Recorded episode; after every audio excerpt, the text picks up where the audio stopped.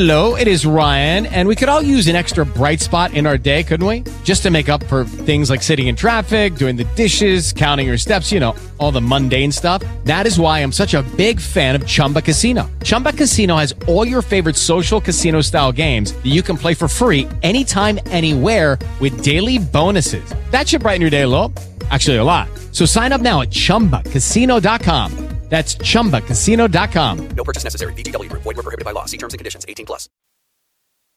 Good evening, ladies and gentlemen, and welcome to this early edition of Political Straight Talk. I'm your host, the Political Superman, coming to you live on the road. The time, 7:11 on the East Coast, 4:11 on the left coast, and I want to know what everybody else wants to know, and that is, what in the hell is Joe Biden thinking? God. He thinks he's relevant, and he ain't. So I'm going to start out with,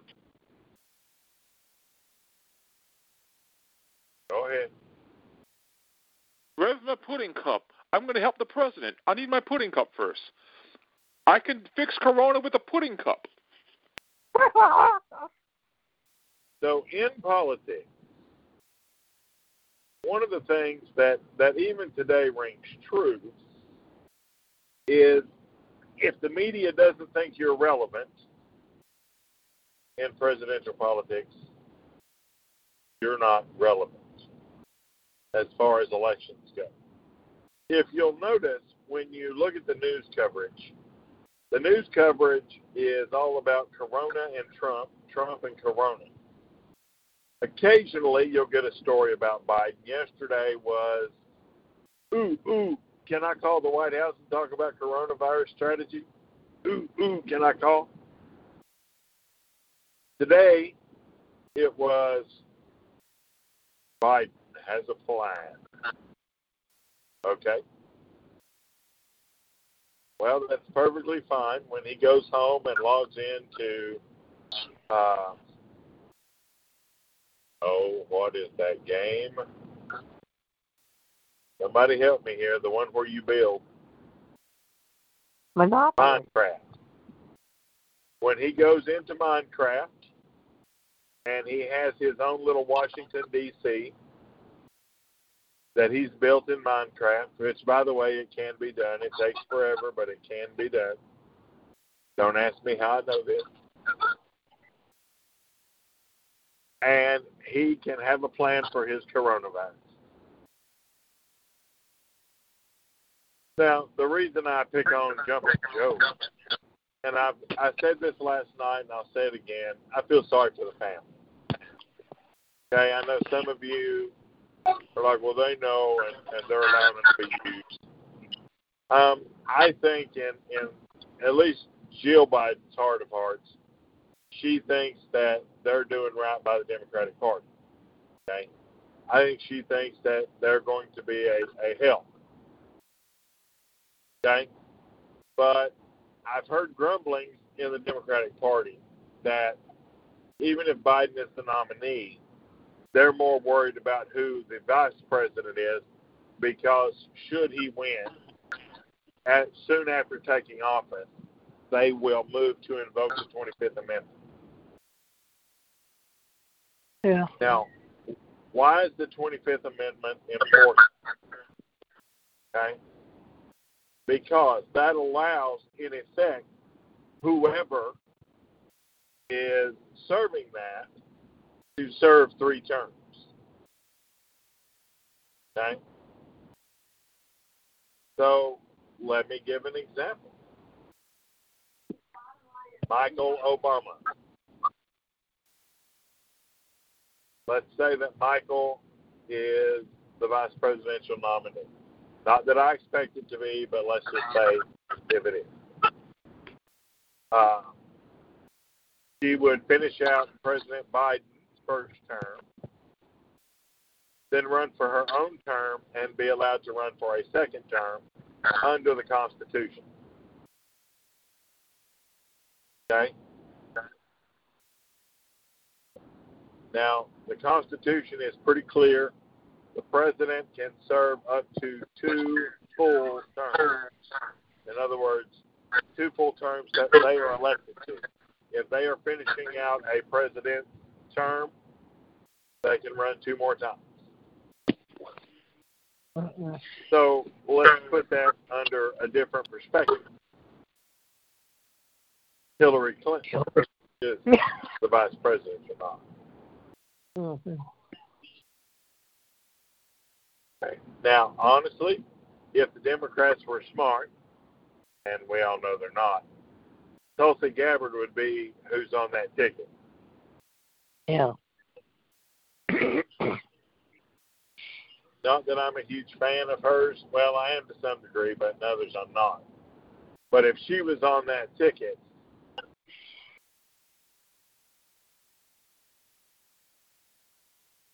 then I think they have a stronger argument. Just the same as if it was a Trump, Nikki Haley ticket. That's a pretty strong ticket right there. Not that I don't think Vice President Pence is. I'm just simply saying that a Gabbard Biden, Clinton Biden, insert female name here within the Democratic Party, Amy Klobuchar. I think Amy Klobuchar gets a couple of the Midwestern states, like her, don't like her. I think she was one of the most sane ones up there on the stage. Mm-hmm. But the best thing, the Democrats right now want to get this coronavirus business out of the news. So how are they going to get it out of the news? Well, Nancy Pelosi announced today that they have formed a committee with subpoena power to investigate the coronavirus. Is she allowed to do that? Yeah.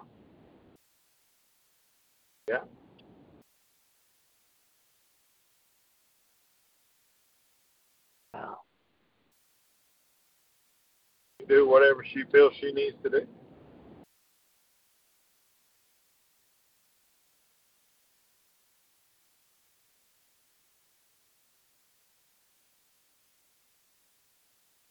So I'll give you an example. She doesn't have to. Nancy Pelosi has, when it comes to the House,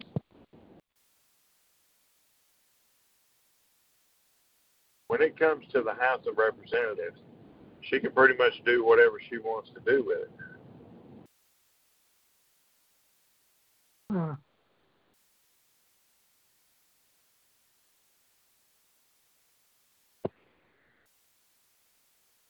Wow.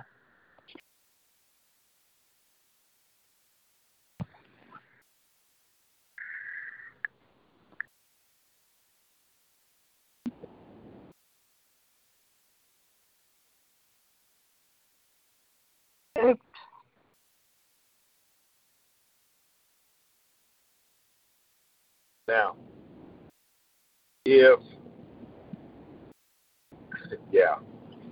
that's why, listen, I think she's not going to be speaker after November or after January.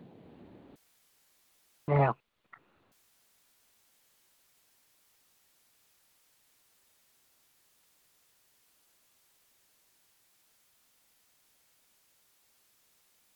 And I don't, for the life of me, I've been thinking about this today while I've been driving, trying to figure out what they think they're going to discover in this committee here. How to take down President Trump. Well, I'm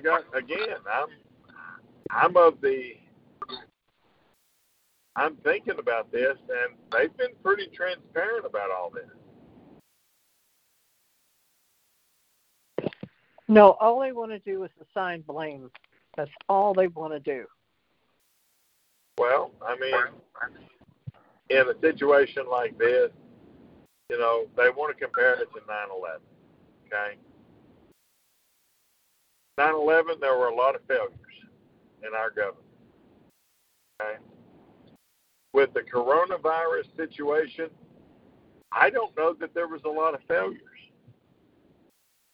Matter of fact, if I've got to think about it and you want to assign some kind of blame, I think the blame has to lie with the media. Well, yeah. Because these are the same people that were telling everybody to ignore what Trump was saying about the coronavirus.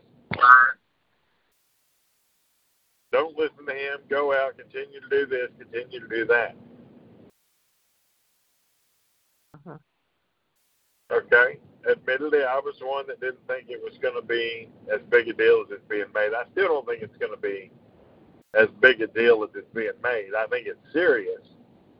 I think you've got to take precaution. Okay? But I don't think that, you know, we're not going to have millions of deaths. We're not going to have all this stuff. So I called in our region all the way down to Knoxville. In Tennessee, there are 4 hot spots. Okay? I called 2 of those hot spots, hospitals within those hot spots today, and was told that there were plenty of beds and ventilators available. Okay. I called the University of Tennessee Medical Center. I called Fort Sanders Regional Medical Center.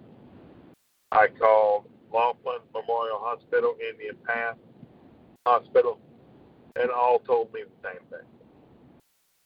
They're not overflowing. As a matter of fact, they have cut hours back on most of their staff.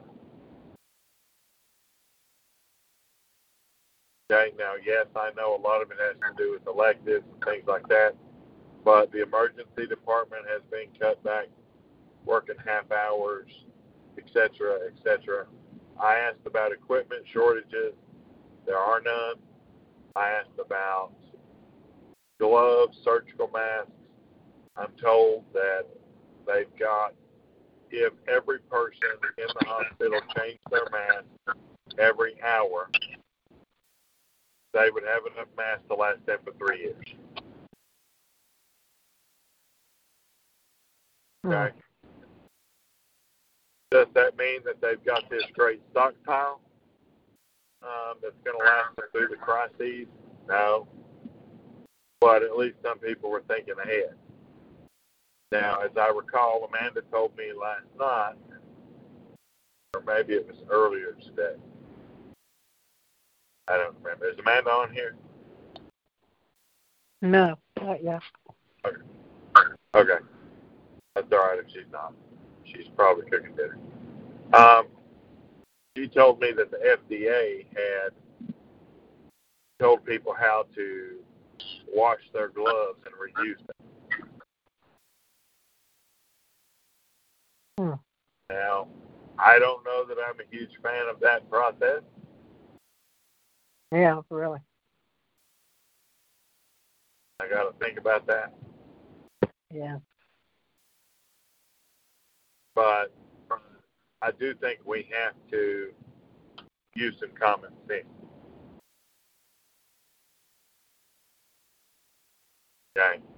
And, again, not a conspiracy theorist, but I have to wonder if these hotbeds are what they are, and I have no reason to doubt that they're not. But why is it that we're hearing about a shortage of PPEs, a shortage of ventilators, a shortage of beds, but everywhere I call, well, they've got plenty of beds. Matter of fact, in my hometown, there's a hospital that has been dormant, not being used for the past year. Well, they're currently in that facility retrofitting it to make it work for coronavirus patients. Well, I will tell you, there's a video going around on Instagram that shows Cuomo talking about having a shortage of ventilators. And then there's another one running around after they found those saying, oh, no, we don't have a shortage of ventilators. We would have been short if we would have needed all 30,000 of them. He said today that they got enough to last them 6 days. Got enough what? But ventilators, I believe. But if people die or get well, it frees up a ventilator. Well, one of the things that concerns me, and this goes back to Amanda reading me that article, one of the things that concerns me is people classifying death as corona-related when, in fact, they're not. Yeah, there's a lot of that going around. Now, I've got a problem. Well, go ahead. I just wanted to say that the CDC, I read the some information there today, and they're quoting on the CDC's website that their confirmed and presumptive confirmed cases are worked in their totals. How about that? Sorry, say that again. The CDC, I was reading their website today, and the numbers that they are quoting of cases are confirmed cases and presumptive positives. Oh. Now, I'm sorry, but presume is like assume. Enough said.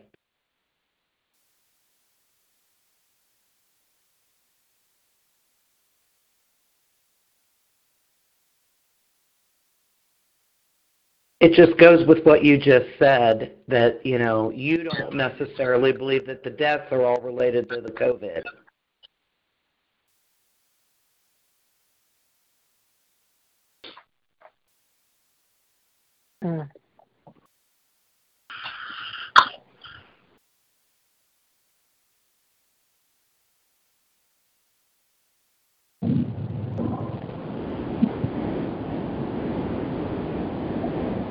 Jill?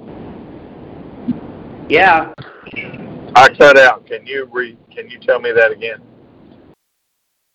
Yeah. The CDC, I was reading it, and on the cases that they have confirmed, on the total numbers of cases that they're talking about are represented by the positive cases and the presumed positive cases. If you read it carefully. And I said, presumed is like assumed, and enough said. So well, I was just kind of going hand in hand with what you said about the deaths not necessarily being as a result of coronavirus. Well, and that, do they give a correlate? Do they give a number of specific corona-related and presumed corona-related? Do they break that down? I didn't go that far to see it because it just turned me off big time when I read presumed. I thought, you know what? I don't want presumed. That's not science. Well, it kind of is nowadays because a lot of the scientific quote-unquote data and information that's out there is presumed. A lot of it is theory. It's not true, factual information. And that's what I want. Well, if I'm going to go to a website, I want the numbers. So I'm just worried about my state and not the whole country. By the way, we don't have one confirmed case in my county. Well, I know Indiana's got a bunch of confirmed cases. Yeah. Yeah, they're in Indianapolis, and they're in the one county that is due west of Chicago. There you have it.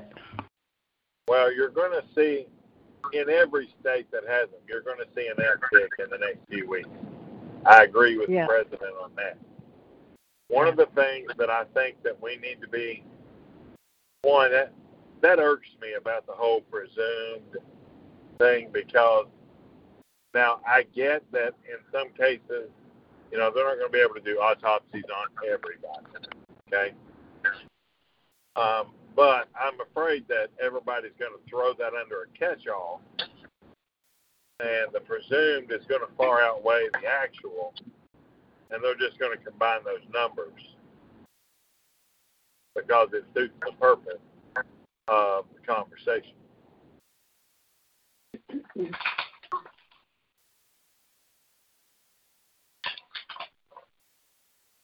There was a gentleman that my parents know. He died a few days ago, and it was presumed that he died of the coronavirus. Well, they tested him, I want to say, 2 weeks ago, and they finally got the results back after he died. Well, it wasn't coronavirus. He had asbestosis because he worked in a shipyard all his life, and the asbestosis caused pneumonia, which caused him to go to the hospital during this this pandemic.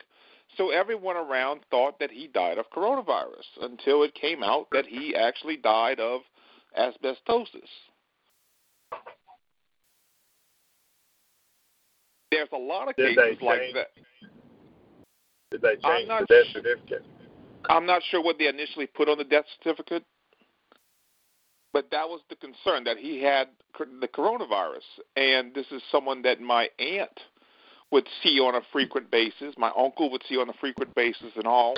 So it was worrying that if he died of that, they may have been exposed to the virus as well. It's kind of a sigh of relief that he died of something else, not the virus, but I'm sure there's a lot of cases around here for sure, because we're only about we're an hour away from New Orleans. And the people that New Orleans is the hotbed in the South for the coronavirus, thanks to Mardi Gras and a few other things. But the people that are the virus has spread around South Louisiana because of where it originally started with in New Orleans.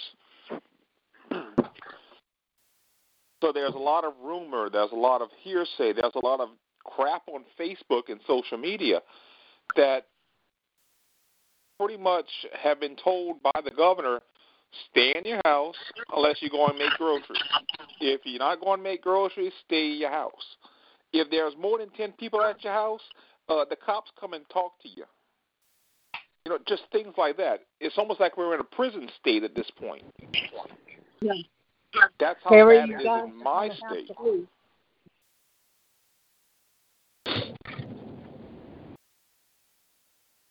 We are the same here. We are under a lockdown and in Indiana, and we're told to go out if we need to go to the grocery or to the doctor, but nothing further, or if we're providing care for someone.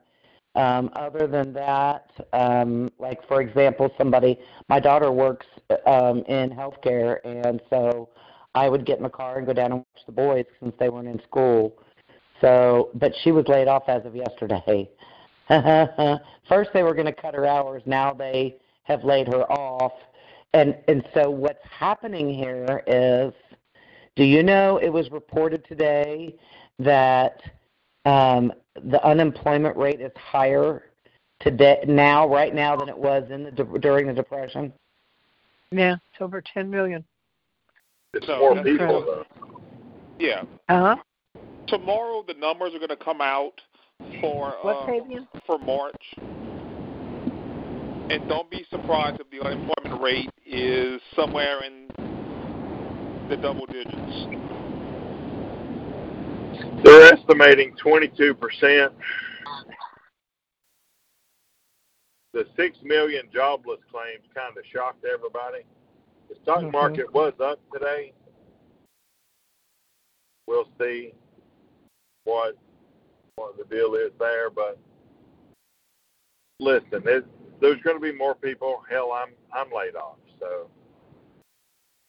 Well, I have to ask a question to everybody, and I mean, you know, let's just put it this way: everything I've seen, I take with a grain of salt, and I weigh it. I look at other things, and so on and so forth. So, I mean, over the years being in the media, I learned how to do some investigating, and I will just say this: you know, since 2017, roughly. The whole issue of Q has been determined to be a far-right conspiracy organization type thing, okay, by the media. And what, but you know what they've been promoting for a long time is that we are in the storm. And boy, I'll tell you what, if it ever came to fruition, it is right now. So, I, you know, the only thing I can say is, you know, for me, the jury is still out on that whole issue, although I do believe that the president is working very hard to communicate with the general public, and I do believe that, you know, there are ways in which he is trying to go about it. You know, and other than that, I mean, I'm not really sure what else to say. I know that Flynn, you know, was arrested and everything, but he's been on some of the Q videos as part of the proof, as well as some of the words that the president actually had spoken. So I, you know, I'm just kind of like sitting back and trying to wait. I mean, I feel like maybe it's just me, but I've had a gut feeling that the hammer hasn't even fallen yet. Well, I don't really look upon it as the end times, if that what you're getting at, but it's, you know. No, that's not what I was getting at. I just simply said the hammer hasn't fallen yet. I feel there's something more coming. We haven't peaked yet. This virus hasn't peaked yet. So I just, that number the other day. That, well, I don't think she's talking about just. Let me intervene here. I don't think she's talking about just the virus. Now, this Q group, yeah, I just got to tell you, they're full of shit. Okay? Most of them are full of shit. Amanda read me an article by them. Now, any of you that have been around me a long time know that one of my biggest things is sex trafficking. I can't stand it. I despise it. And back when I was doing blog and journaling, I went after people like that. Okay? One of the things that a lot of them mentioned was that Epstein named a name and named a bunch of Hollywood names. And one of those names was Tom Hanks. Okay. Now, when she was reading me the article, there were some names she mentioned that I could totally understand. Matter of fact, I was like, maybe they're onto something. Then they mentioned a few names that I know for a fact are bull hockey, and I know this to be a fact. The number one was Tom Hanks. And I'm going to tell you why. How do you know for a fact that that's not the case for him? I'm getting ready to tell how I know this to be a fact. Back in the mid-2000s, Tom Hanks approached the FBI and the DEA about multiple sex trafficking rings that were running in and around Hollywood. He was instrumental in bringing down two of them. Yeah, I've read that. Okay. It was his information, his willingness to help that basically took those two down. Tom Hanks is on the record as far back as the 70s being an outspoken critic of that. and all of his actions speak against that. There are a couple that were mentioned in there that their actions are the exact opposite. I would have no problem believing them. Okay? But anyway, they announced that U.S. Marshals were going to arrest Michelle Obama and multiple others. And it's false.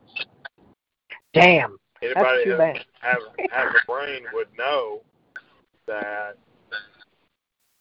about 8 of the names that was mentioned in that article, and I hate to say this because it says a lot bad about our justice system, but they're untouchable. Okay? Not because law enforcement may or may not want to go after them, but because of how the laws are written. Okay, now we can argue the laws another time, but that Q group has been... I'm sorry? Even now, they're private citizens. I would like to know what law protects people that are doing the wrong thing ever. I would like to hear about that law, if you wouldn't mind looking it up for me.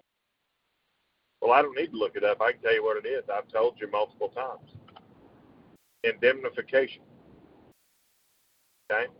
The things that some of these individuals are being accused of doing, they did while in office. Remember that unless they are specifically charged with them by the Attorney General, especially when it comes to the President and the First Lady and the power brokers, unless it's the Attorney General that goes after them, not going to touch them. And remember, presidents, especially members of Congress, are indemnified. In other words, it's another form of diplomatic immunity. It's very hard, okay, and mark this down, it's very hard to bring politicians down, especially ones that use their office or the power behind their office to hide their crimes. I'm not saying it's right. Trust me, if there's people out there trafficking in children, they need to be brought down. No matter who they are, no matter when they did. But where is the law? Where I want to see the law that shows that they're indemnified. Look it up. It's all you have to do is put political indemnification. Google it. And it will take you to U.S. codes, and it will show you. But Congress did that. Congress did that years ago. And it wasn't to cover up any nefarious stuff. It was to protect a president from people coming after him as a result of his job. And just over the years, it has become a blanket, a lot like diplomatic immunity, which is very similar to what we, diplomatic immunity, what we give to other representatives of other governments, attachés, ambassadors, their staff. They have diplomatic immunity here, meaning they can't be charged with a crime, just like in other countries. In other words, they can enter into a coup to take down President Trump. They're doing it again with this damn committee she's starting up. And they should be careful because a coup is a form of treason under the Constitution. Yeah, we're aware. No, they are not indemnified when it comes to treason. Well, Nancy Pelosi is playing political games. Nancy's playing political games, and that's all it is. It's no coup, because she's not going to say on the House floor that we're going to go after the president and arrest him right now. I'm going to bring the Capitol Police with me. No, this is just a game. But you're going to see in the next 6 months, you're going to have a huge game of cat and mouse being played, because once this coronavirus thing dies down, then you're going to start with the bailouts of those industries that have been hurt by this. And the car industry is going to be one of them. Car industries, the small business industries with hotels. You're going to have the airplane. Question mark. What are they going to bail them out with? We're in debt. We're on debt. We're in debt technically, but that's a ploy by people who don't understand how this thing works to say, oh, look, we're in debt by $22 million. Who we owe this money to? We owe maybe $2 trillion to China, who's never going to cash in their bonds. Right. The U.S. buys most of its debt. Right. Who do we owe? We owe it to ourselves. And and all of that, with the when the Republicans have been screaming for the last 15 years, when the Democrats keep screaming about the national debt, is a joke. Because if the president wanted to, he can forgive the national debt. It would kill the dollar, but he can do it. Well, let me ask you this. People, it's called macroeconomics. Okay? There's two types of economics in the world. There's micro and macro. Okay? What we are seeing happen before our eyes is a dissolution of microeconomics because of the coronavirus. When we see the 8, 10, 12, whatever it's going to end up being, I think it's going to end up being about $9 trillion that the Federal Reserve and other components dump into the economy on paper. That is macro. So anytime you have government intervention in economics, it's macroeconomics. Anytime you have purely private industry or pure capitalism, as it's called, it's micro. Okay? And the national debt, and for those of you who've been around a long time, I've done multiple shows, brought on experts about the national debt, and basically it's a waste of time and money and electricity on that clock in New York that does that. Okay? Because it's not, another show. Somebody remind me, we'll do a national debt show or not. But it's not to worry about. Now, having said that, you can't print your way out of a recession. So it's in other words, it's another big lie that they're trying to peddle to us. People take the national debt. You know, anybody that deals with economics knows that if the bond market in the United States buys the yields and the bonds, and we've always done that, okay? And there is a debt, it's just to ourselves. Now, I think China, right now, owns like 2.5, 2.8 trillion, but, and here's the key to this, we own more of China's crap than China owns of our crap. So if they try to cash in their shit, we cash in our shit, and we win that. Granted, global economy will fail, but we come out the winners in that. But yes, and it's not a lie. The government uses, and especially political parties, uses people's ignorance against them. Okay? How many people do you think walk around and go, oh, hey, that is macroeconomics at work right there, or that is microeconomics at work right there? Nobody. Maybe some, goober that works in the GAO or for the Federal Reserve. They get. Well, I find it really interesting, and I'll tell you why.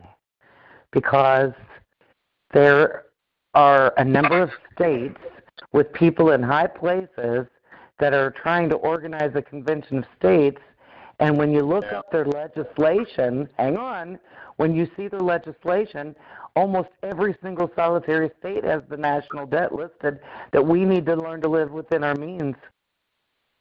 Well, first of all, the federal government will never, ever, in great big letters, bold, underlined, highlighted, ever, has a constitutional amendment for a balanced budget. Okay? They won't. And I'm going to tell you why they won't. Military. That is the number one reason we will not have a balanced budget amendment, the military. Okay? Because most states have balanced budget amendments. Tennessee has a balanced budget amendment. They're just so tough that we can't have any debts at the end of the year. None. Zip. zeros, zilch. Okay. Okay, so you're saying that should be state to state as opposed to federal because of the military. Yes. I gotcha. Yes. I now I totally understand that. Now, state print its own money. Take it one step further. Okay, let's not just look at the military. Let's go one step further with that thought process and look at the 19 enumerated powers. Right. Okay. In the 19 enumerated powers, look at all the things that the government funds. Okay? Now, if the government stopped funding things that aren't in the 19 enumerated powers, look at all the money that would be freed up. So I'll give you an example. The biggest one, education. And Tammy, you're our resident school aficionado. I think the feds supply approximately 6% of schools' budget. Or is it the state that provides 6%? I don't remember. Tammy?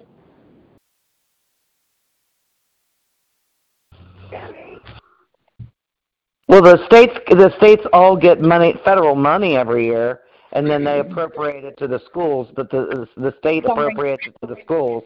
I think so No, the feds are about 6%. Okay, so I was right. It is the feds about 6. Yeah. So if they don't appropriate that money, if that money stays in the federal coffers, as it were, if the federal government, and this is where I'm going to rub some people the wrong way, but Medicaid money is provided by the feds and the states in the form of block grants. Are you teasing on me? Don't make me have to kill you over this COVID. Thank y'all. And then they'll label it. We'll list it as a COVID-19 death. Yeah, kill yourself and get away with it. Yeah, another presumptive. Yeah. Oh, he just flipped me off. Fabian, you have finally rubbed off on him. He just gave me the salute. That's when you jump up and slap him upside the damn head. Yeah, slap me before he rubs off on me. The thing is this right here. If the federal government, oh my gosh, he's almost 20, y'all, and he just finally flipped. If the federal government stuck within the 19 enumerated powers, take another garbage bag. Take another garbage bag. We got plenty. OMG, Tammy mutes. If we stayed within the 19 enumerated powers of the federal government, okay, we wouldn't have a lot of these problems. As a matter of fact, the feds would probably be good and flush with cash at our current tax rate. Okay, but there are things that have to be funded. And one of the things, and I know people go crazy about this, but roads. It is important that our infrastructure be kept up. Bridges, roads, hospitals, etc. Well, that's within that's in the 19 enumerated powers. It is. I am one of the few people on the conservative side of things that has not went nuts over a proposed bill for infrastructure. Okay? And I got to tell you why I'm not going crazy over it. Number one, the majority of it is going to be private. The money's going to go into the private sector. They're going to build the roads, the bridges, blah, blah, blah. Okay? Number one. So there is tax revenue going back to the coffers, durable goods being bought, cause the economy to go up, yada, yada, yada, you get the idea. Now, earlier today, Amanda and I got into a discussion about this very thing where she thinks, and I wish she was on here to have this conversation today, she feels like that all these prisoners being released from prison because of Corona should be put to work on the infrastructure bill and paid minimum wage until their sentences are over. Working to fix our infrastructure. Now, initially, I argued that point because I felt that the market should be the one that dictates the price of that, and that if they're being released, their time's done, blah, blah, blah. Now, I still believe that the market should dictate what's being done. However, and here's the great big however, I thought a little more about her plan. And you know what? In prison, when my brother goes to his job in the prison, he's paid like $3 an hour, if that. And I think he does actual license plate. Used to. Is that so he has commissary money? Yes. Yeah, pretty much. So they can spend it right back in the prison. Partly, or they make phone calls. They do other things. Hey, I wonder, do they keep a percentage for their back child support? I don't know. I mean, I don't know, but you know, not everybody that gives prisoner child support. Kenny being one. There's a whole lot of them that do owe it. They're in there because of it. But I got to tell you, well, you don't go to prison for child support. You go to jail for child support, and they can only hold you for so long because you didn't actually commit a crime. You're in violation of a court order, which the Supreme Court has been looking at that. They're going to be making some changes to that because people have gotten stupid.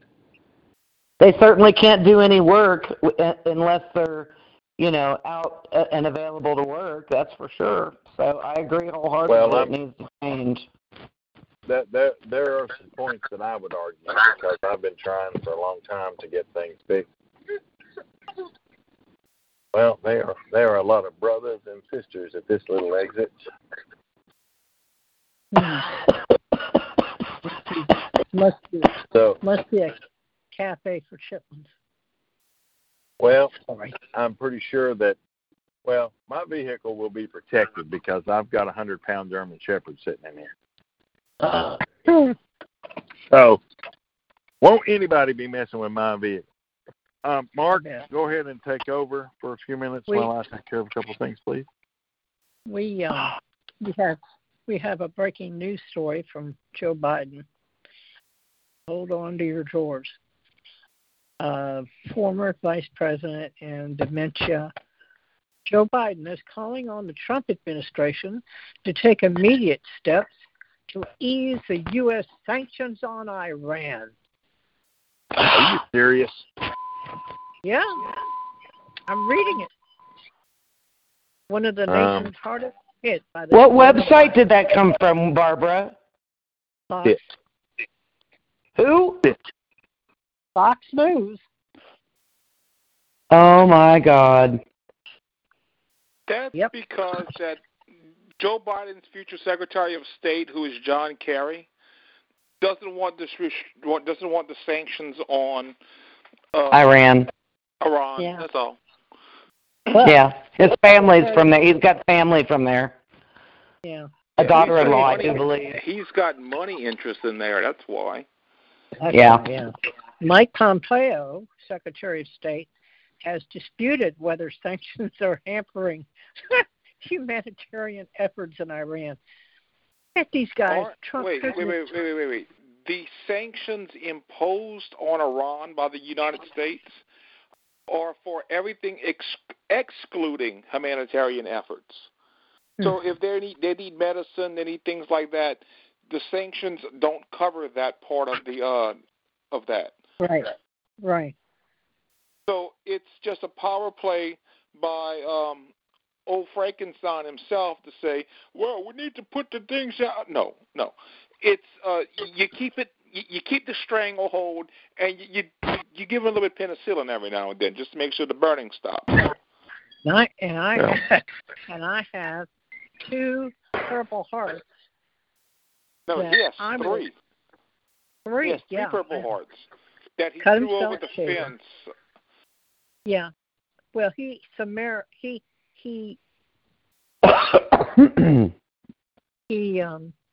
throw the real ones, but you know he lied to about getting those too because it was under nefarious conditions. He cut himself shaving. Just real quick, the apex for corona is between 7 and 30 days away, is what they're saying. So in other words, they don't really know. It could be 1 to 3, 1 week. It could be 3. Well, and that's okay. I mean that it changes. It's going to change. So they're making a target of April 30th. But I understand if they come out and say we're going to have to extend it into May. I get it. I don't get that. You know what? When this started at the middle of March, I said then they had 30 days. They need to get this under control, and they need to, and what do? They keep ushering in cruise ship lines with foreigners on it that they're going to turn around and put on an airplane. No, they're not. They're going to send them back home. Yes, they are. They just reported it today. They're going to send them back home. And this I understand that. But they're still going to infect airplanes. There's 8 people on the one cruise ship that have died already. Well, this thing started in January. Trump was on top of it. He would have been on top of it sooner if China hadn't lied. So, the minute... Well, he would have been on top of it sooner if they weren't in the middle of an impeachment hearing. Well, that's Congress. That's not President Trump. But President Trump was working, even though they were trying to impeach him, he was working on this and mentioned it in the State of the Union address. So, I mean... Well, nothing that I have said is against the president. I believe that President Trump is kind of, he's in a leadership role right now, and he's calling the shots, but he's also relying heavily on all these other people that are involved. As he should. Understandable. But my point being, I don't know necessarily that he is up to speed with everything that perhaps needs to be. I mean, there needs to be we are not billionaires like he is. There needs to be a sense of urgency for all of us to be able to get back to work. And this is borderline. Quarantine means that you stay in when you're sick. Well, it doesn't mean you stay in when you're healthy. So he comes out tomorrow. Wait, before y'all go any further, you notice that the president has not called for any state to quarantine himself. He's called for restricting New York and New Jersey because of the outflow. He is doing exactly what needs to be done as a federalist, as the leader of the federal. This is not about Trump for the second time. This is not putting Trump down in any way, shape, or form. This is not about putting him down. This is about. But you know what? I'm not angry with the governors. Because if you saw the press conference a couple days ago when the female doctor, I don't recall her name, stood up, the redhead, and she had the graph information. She had the graphs up there. It showed that the vast majority of states, including even Louisiana and Michigan, outside of New Jersey and New York, those were the only two that had the major upswing in cases and in death, okay? All the rest of them, all the other states were showing a downturn, even California and Washington. And she made the comment that if it stays out that same, with what they're doing, that California and Washington already hit their apex. And you know what? People need to think about something. The vast majority of the media is in liberal New York. So all these New Yorkers know is what's going on in New York. They're not really up to snuff with what's happening in all the other states.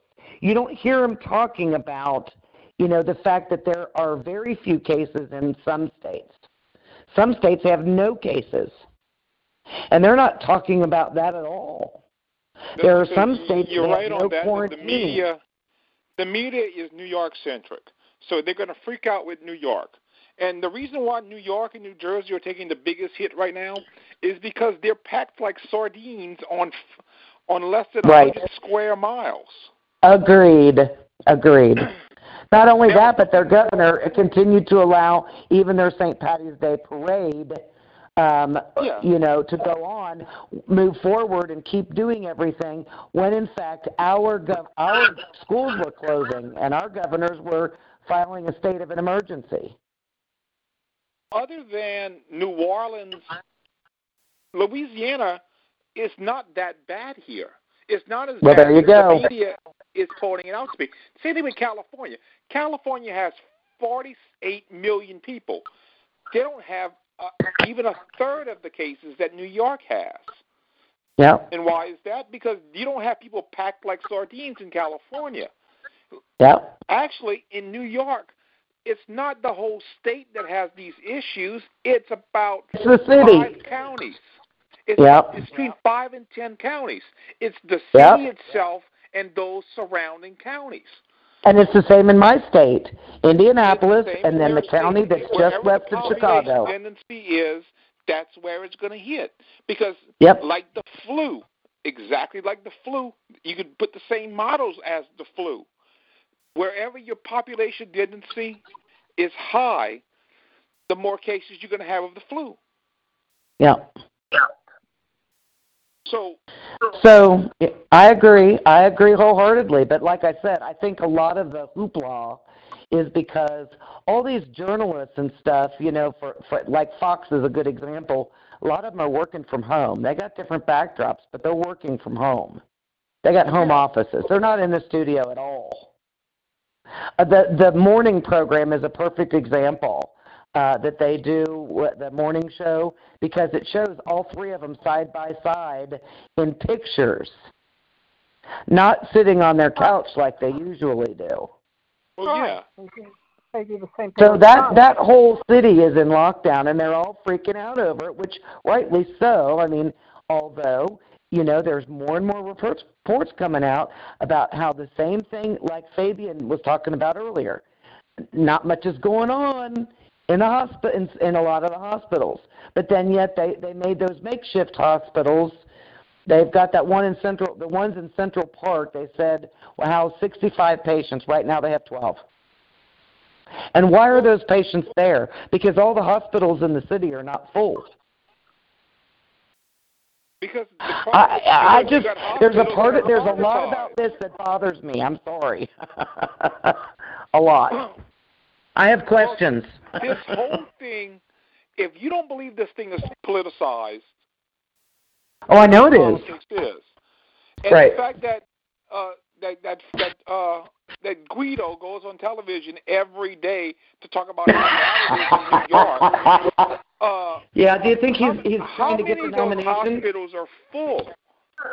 It's not the person who's bleeding the most that gets the help. It's the one who's crying the most that gets the help. Yes. And that's what Guido is trying to do. That when he got caught over the weekend with 5,000 ventilators in a warehouse. Ventilators, yeah. We're going to use that. We just haven't had that yet. Okay. I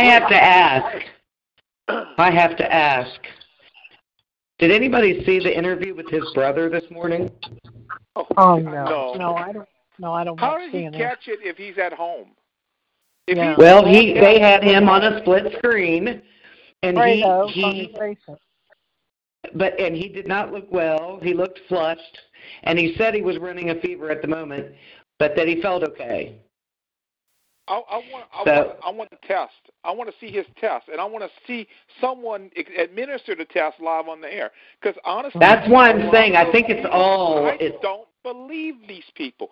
Honestly, yeah, I know. I don't believe that Tom Hanks was the first person in the world to catch it. He was the Magic Johnson of the coronavirus.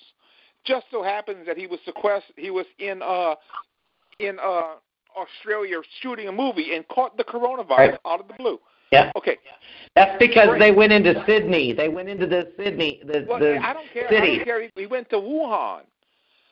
Yeah, but it's in the city. A popular athlete. It's like Sean Payton. How did Sean Payton get corona? Well, it was in the Mardi Gras. But how did all these people get corona before it really hit the mainstream in the United States? I can say right now, I have been tested. I have tested positive for corona. I put my finger in my mouth, and it felt a little warm. I have corona now. It's going to be about 6 months before the tests actually get in, but I'm now a victim of corona. That's how we're going to do it. That's how we're going to play this game. I'm feeling kind of poorly myself. And you're not supposed to stick your fingers in your mouth, Mark. Oh, it's okay. I cleaned it off with my eyeball. But that's more cannon fodder for Guido to say, well, we need all this. We need respirators and gloves and masks from the federal government. Because, look, my little brother, Frodo, he's got corona. How did he get corona? Well, he put his finger in his mouth, and he tested positive like that. Well, I got a spin for you. Well, let me spin it. There are people who believe that this is not anything different than the coronavirus that has been out there, that it's not really coronavirus that's killing people, that it's the 5G technology that the gracious federal government and China has provided for our country. And you know what? 5G has gone mainstream completely throughout the whole entire country of China as of 2019. But that's an internet service, isn't it? Yeah. Have you looked at the difference in the microwaves that come out of that? Listen, when you run your microwave, it's 2.4, I think they call it megahertz or gigahertz or something, of radiation that comes off of that. There's radiation that comes off of your phone. It's 80 times that on 5G. You know, come to think about it, okay, they're all racing to get a vaccine, right? What if the whole purpose of the vaccine is to put microchips in our blood system? Look up ID 2020. It's right there for everybody to see. Well, exactly. They said that. They talked about that today, about the GPS system. You know, I think that's really going over the line. Oh, that's what Pelosi wants. You know. Well, I got news for Pelosi. They are not, you know what? My body is my own. And it isn't theirs to touch, period. End of story. Anyway, Nancy Pelosi is actually a reptilian. Because if you slow motion her during the State of the Union, she's sideways instead of up and down like normal human beings. That's just her false teeth falling out. That's what happens when her false teeth fall out. Sorry.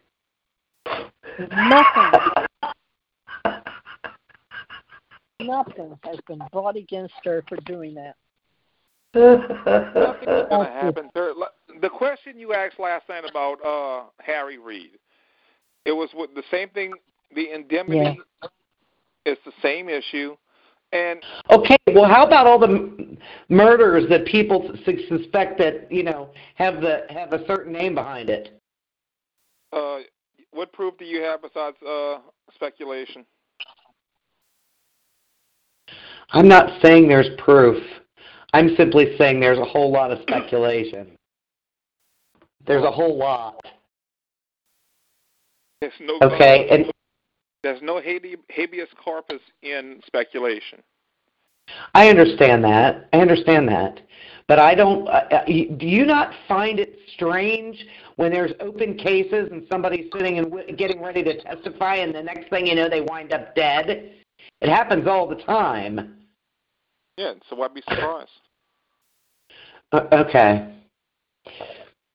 Then you know what? Either we have people in this country who want to clean it up and make it right again, not just great again, but right again, because that's the issue right now. People want to know why God's allowing this to happen. Well, let me tell you, it's because we have allowed the pill so that women can do the same thing men have always done.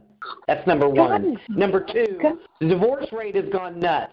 Number three, let's usher in homosexuality, and then let's talk about how everybody should accept it. Number four, let's talk about transgenderism and a bunch of idiotic people that want nothing more than to be a doctor that does the damn surgeries. Now, come on. It's time we start getting our lives right in this country. And 2 Chronicles, chapter 7, verse 14, if we don't turn on our wicked ways, he won't heal our land, period. Look at it from the opposite of what it is. And then read what God, he does say. You think God brought this virus on? No, that is not what I said. Please don't twist my words, because I know that God is all-knowing, and God is all-knowing. God knew this was going to happen before it ever happened. The point is, okay, well, he's got a will for everyone, and it has nothing to do with we don't get disease and viruses from God. God isn't about disease and death. The devil is. And he talks about in the 2 Chronicles, chapter 7, verse 14, if my people who will humble themselves and turn from their wicked ways, I will hear from heaven and I will heal their land. Period. It's there. Read it up. Read it for yourself. Well. So if we don't do it, and we continue on allowing what we allow in this country, it isn't going to get better. Kinda. So let's go to 2 Chronicles and let's talk about that, because that ain't the first time I've heard that one used. So let me just go ahead and put it in context. Okay. Please. So, I'm a gunner. Now, 2 Chronicles. Anybody know anything about Chronicles? No. Anybody know anything about it? No, sir. Okay. Well, Chronicles. Yes, Jill said. What Jill summarized in the New Living Translation is very close. It's misinterpreted in the New Living Translation, but the gist of it's there. It says that, for if a nation doesn't call upon my name and turn from their wicked ways, they'll be destroyed. And that is what he's talking about. But most specifically, they're talking about the nation of Israel. Now. No, wait a minute. Hold on, time out. I didn't say we'd be destroyed. That's not what I said. Okay. I know you didn't. That's not what the scripture says either. You cannot take one verse of something and use it, okay? Because to do so would pervert the whole thing. You have to read the whole thing, okay? So let me finish. And yes, he does say that if nations do not turn to him, they will be destroyed. In this particular incident that you're referencing, since we want to use one verse, okay, I can go use one verse and make one verse mean anything I want it to mean. So let's use the whole thing in context. However, God will not, since the new covenant, and this is very important, God will not, okay, send a virus to destroy. God doesn't do that. That is not what and you're misinterpreting what I said. That was the question Barbara asked me, if I was trying to imply that God sent this. No, God has a will for all nations, and God did not. I didn't say that, and I'm so sick and tired of somebody having a question, which is fine, but then misinterpreting the whole entire thing I said. That's not okay. I did not say that God sent this. Do not misinterpret what I tried to say. What I said was that I believe God knows all. That when I was starting to answer Barbara, I said God knows everything that's going to happen before, during, and after.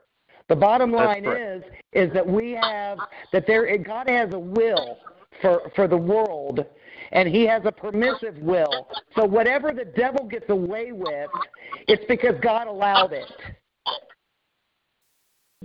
God allowed it. He didn't send it because He doesn't. He doesn't send us sickness and disease. Correct. I want to make sure that that's clear. He does not. Well, please don't misinterpret what I was trying to say either. While God does have a will for nations and a will for people, God also gives us, both nations free will, and people, this little thing called free will. Got it. Now, this virus, okay? This virus has been here since the beginning of time, okay? It's manifested itself in other versions, but it's been here since the beginning of time. Okay, we've seen it. We saw it during the plague. We saw it in the early 1900s. We saw it in the 1930s. We saw it in the 1950s. We saw it in the 80s. We saw it in the 2000s, and now we're seeing it in 2020. Okay, this is not new. It is a different strain, but it is not new. Now, why is it that I'm saying this? Number one, when all of this is over, when this situation clears itself up and coronavirus 19 or COVID-19, whatever the hell you want to call it today, is in the rearview mirror, okay, we're going to realize three things. Thing number one, that we overreacted a whole lot, okay? Thing number two, that we should have done things a little bit differently from the get-go. Okay? You sit still. I'm about ready to dump this dog on the side of the road. Uh-oh. This dog is pissing me off. Oh, what do you do? He can't wait 30 seconds for me to let him out. He's trying to get around me.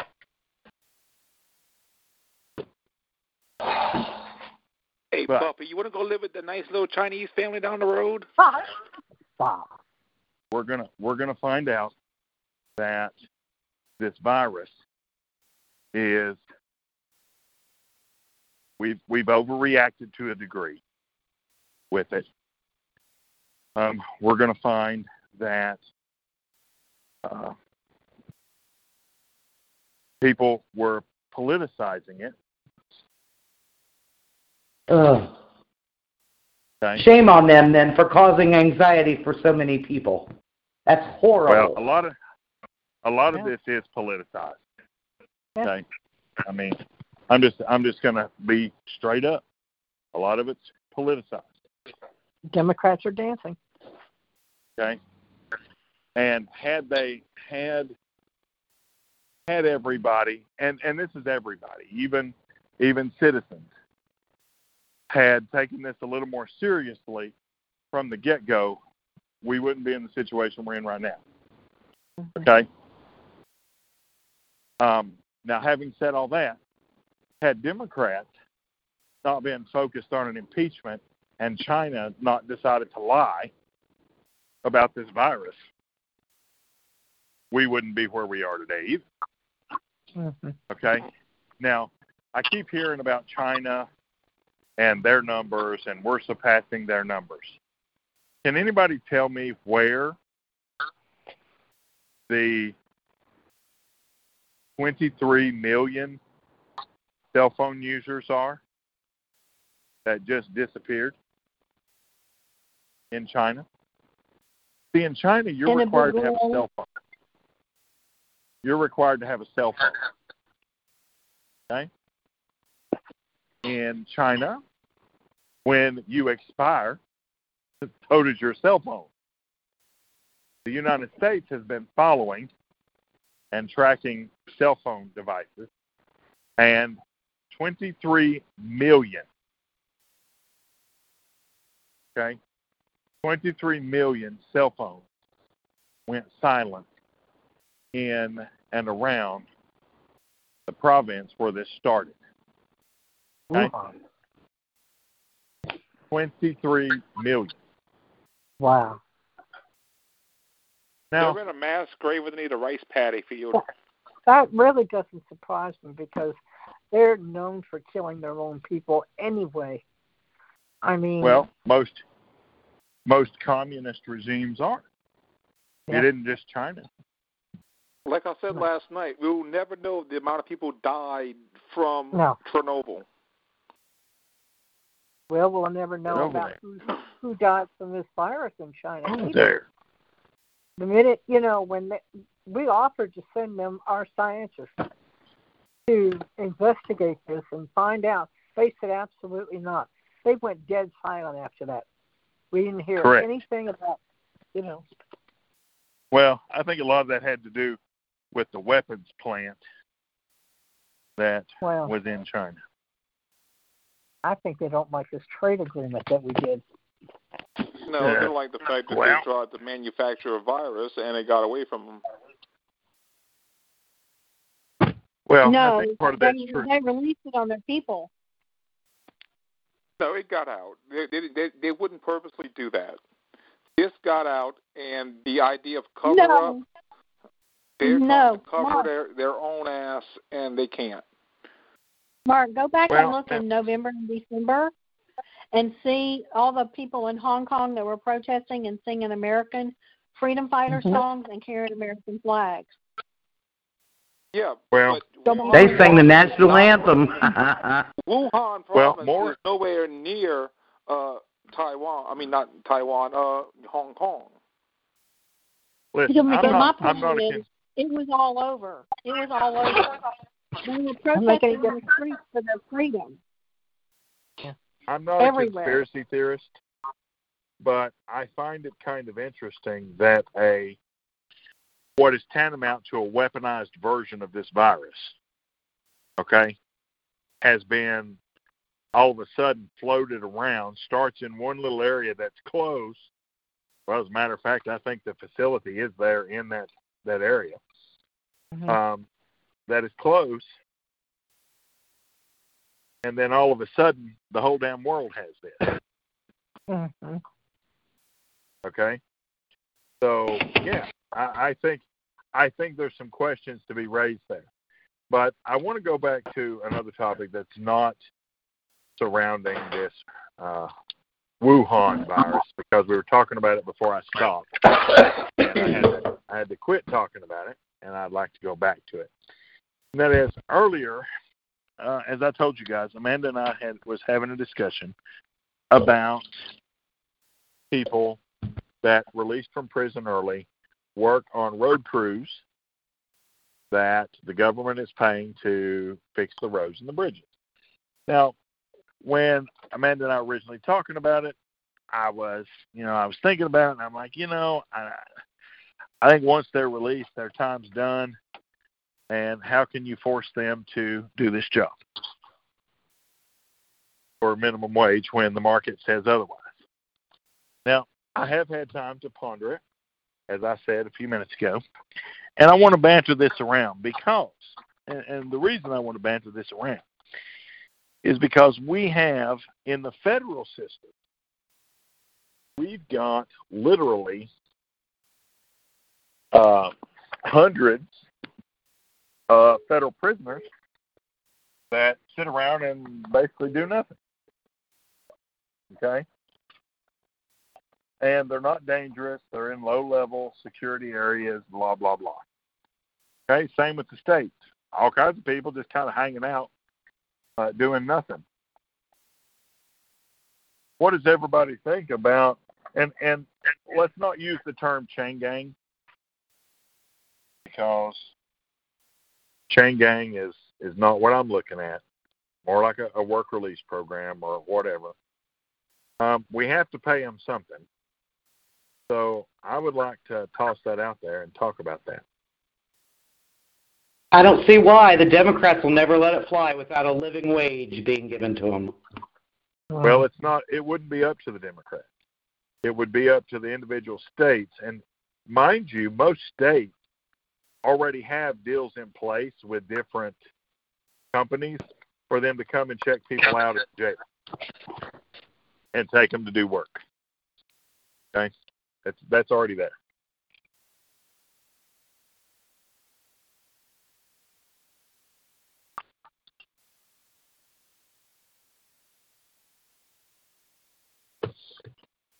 Nobody has. So you're saying they've already got, states have already got work programs in place, and what's the difference? Is it just me, or is everybody, is it breaking up? Hi. Can everybody else hear? I can hear you guys fine. I can hear you. Okay, I couldn't hear when Fabian and Jill were talking. That's why I was curious. But it must just be me. With the if the states would allow that or would continue that, you would have a push by the Democrats mostly to repeal the 13th Amendment. And for those who don't know, there's provisions in the 13th Amendment. The 13th Amendment is the slavery amendment that bans slavery. But what it does is it allows, the 13th Amendment allows for people who are incarcerated to be, I don't want to say used as slaves, but it's tantamount to being a slave to the state because you're incarcerated. That's what Kanye West wanted to talk to President Trump about when he went to the White House, 2 years ago now? And look for that, a push of that, like a push of that within the Democratic ranks, if you see that happening, Fabian. Well, if they're being compensated, because in jails they work jobs.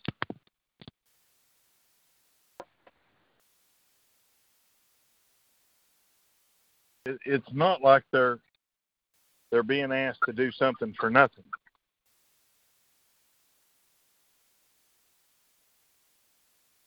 That's my point. Well, maybe now, they could do something. Maybe they could, just a suggestion. You know, if they're willing to pay them to do it, why don't they make it as an elective thing and see how many of them decide they want to do it? You know, that wouldn't hurt either. That's the point. It's not going to be a forced job. Okay, it's not something you have to do because that is against the law. Well, it would sure separate the wheat from the chaff, wouldn't it? Yeah, well, it would do that. But, Amanda, was your point to make it, and I didn't ask this earlier today, is your point to make it voluntarily or mandatory?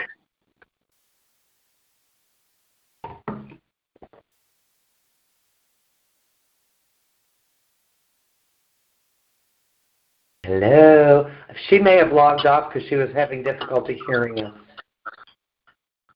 Oh, she's on. Maybe muted. Sorry, I'm in the process of trying to fix dinner for everyone. What was the question? The discussion we were having earlier about the prisoners working on the road crews. Is that voluntary or mandatory? No, I think it should be mandatory. I think that should be. I think.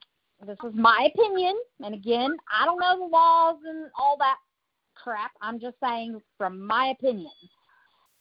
If they're not doing their full time, and they get out, then I think that this should be like something that in order for you to get out and not have to complete your time, you can finish your time in the free world doing these jobs that need to be done, you're getting paid, but you're going to get paid like a minimum wage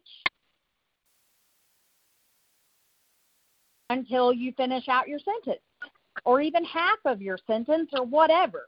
But I think that that would be a way to utilize those people. You're getting them back into society. So that's just my thought. I have a question that's kind of, it's off topic, but I think that it's interesting to say the least. Has anybody thought about the fact that, you know, so much of the areas and states have been so horribly affected by this disease, the vast majority of them that have the hot spots are Democrat states? Okay. Because of the population density. And I think density, and most cities are liberally controlled. Well, yes and no. I think part of it has to do with that, but I think part of it has to do with the mentality and how they handle things. Okay, so I'm going to give you an example, and I used this earlier. De Blasio was telling everybody that this isn't a big deal. Ignore what President Trump's saying. He don't know what he's talking about. Go do this, go do that. Keep doing what it is you're doing. And that is why you're seeing primarily heavy Democratic areas get hit because they chose to ignore areas. Now, having said that, there are... Well, wait a minute. I think California and Washington were because of those cruise ships.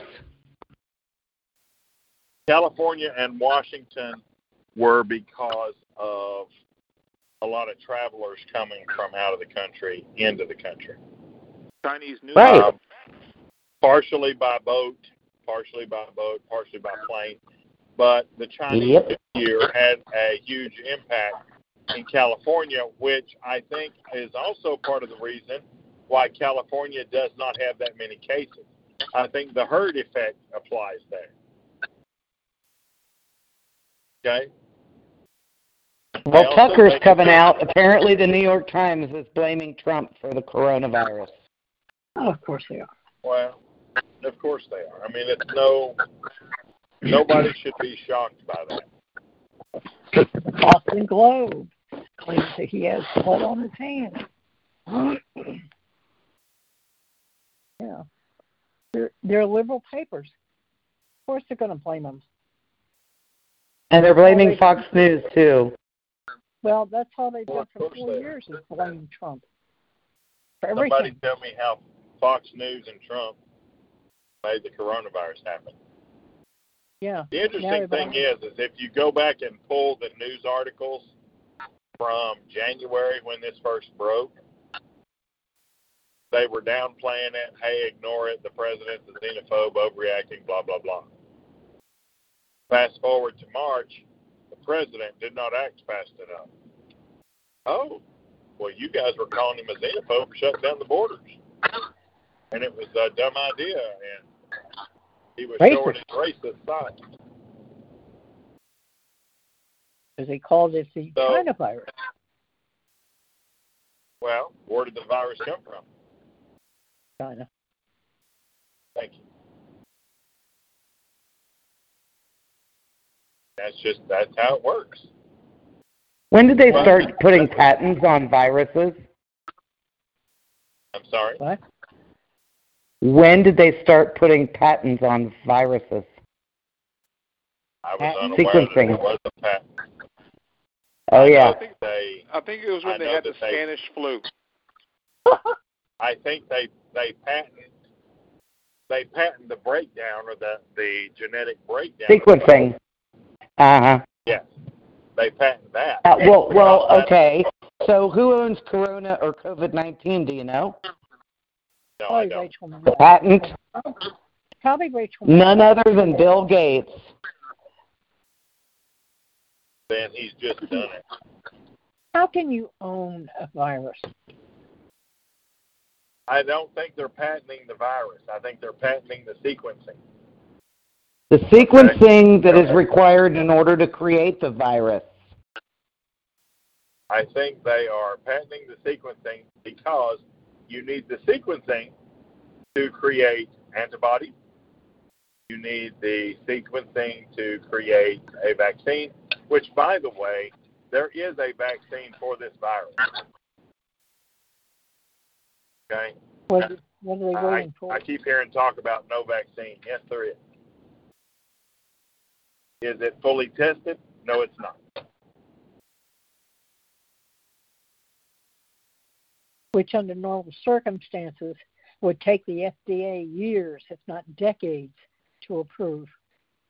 Yes. I saw a report where they showed it on the news of giving shots to people out in Seattle that were lining up for it. Well, that was a voluntary thing on a... They started 3 weeks ago. Yeah, it was a trial.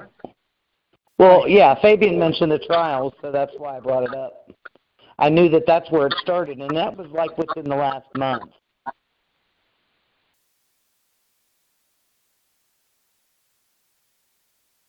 Now,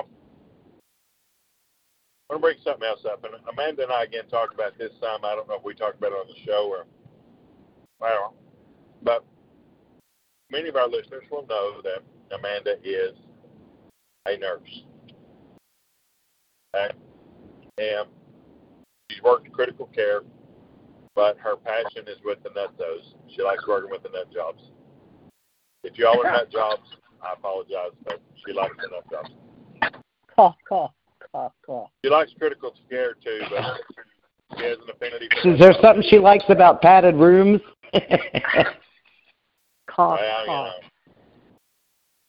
Admittedly, though, if she didn't like working with the nutsos, I never would have met her. Yeah, she must like dormitories that lock behind her when she goes in.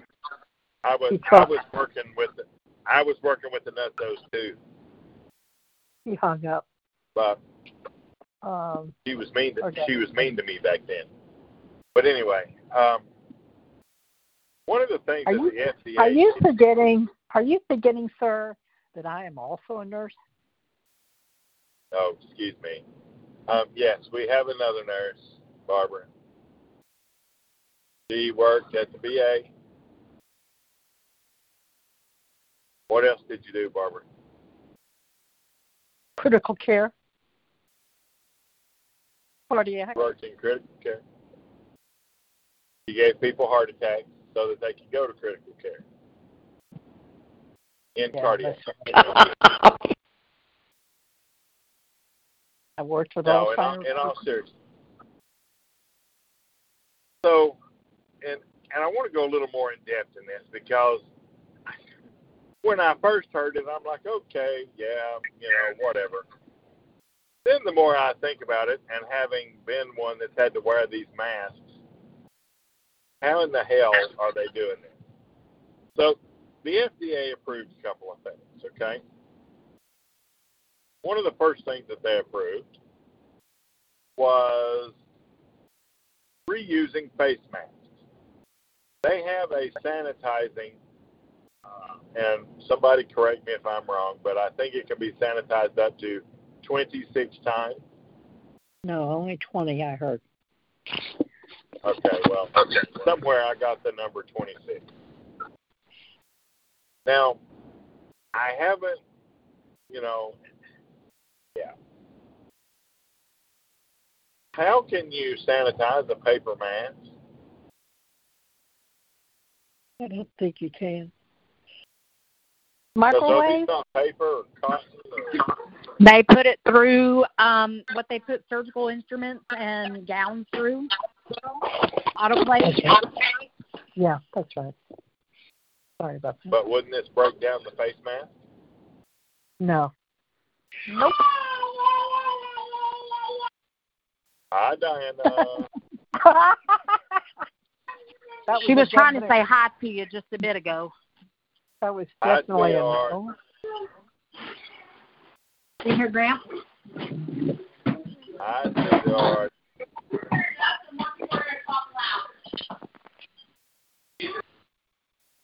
so I don't. Okay. Again, just me. I've worn a few of these masks, and unless they've changed over the years and become a lot more sturdy than what they were, I don't think they're very sturdy.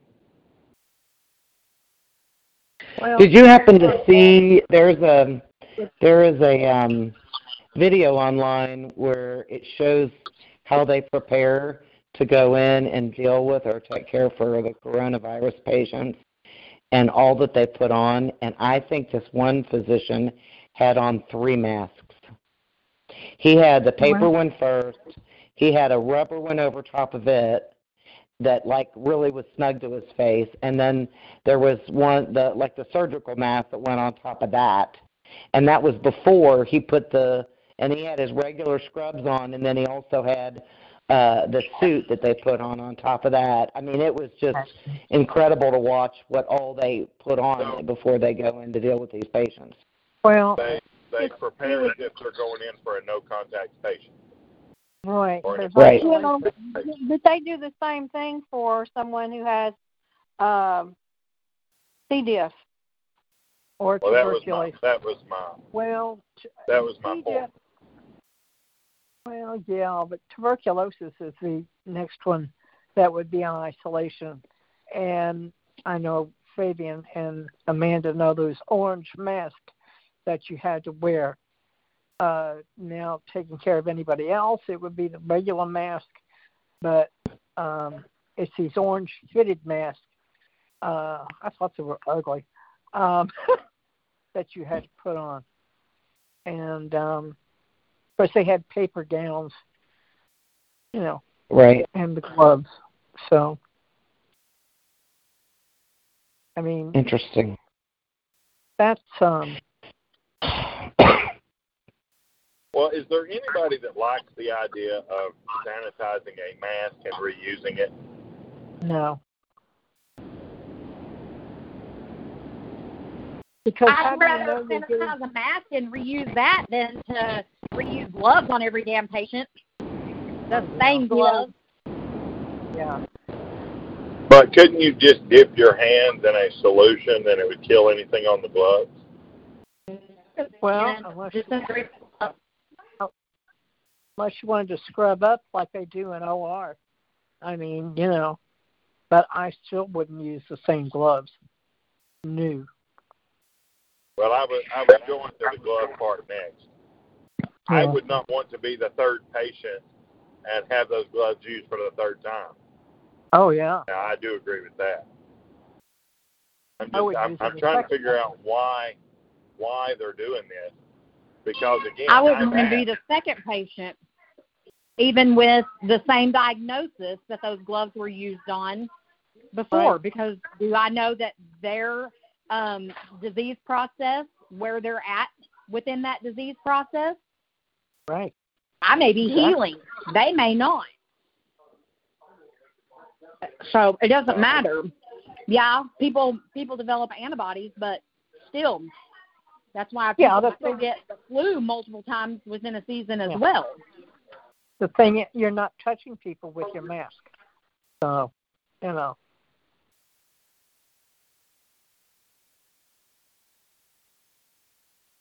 Well, I can see that. I'm looking more at the structure of the mask. Well, and half the times those gloves tear anyway. The only ones that, well, they were starting to come out when I retired, that purple gloves. I like those. They held up better. Okay, well, what's the difference between the color of glove? Is there really any difference? Because the purple ones are stronger. I think I'm not debating the thickness. Some are made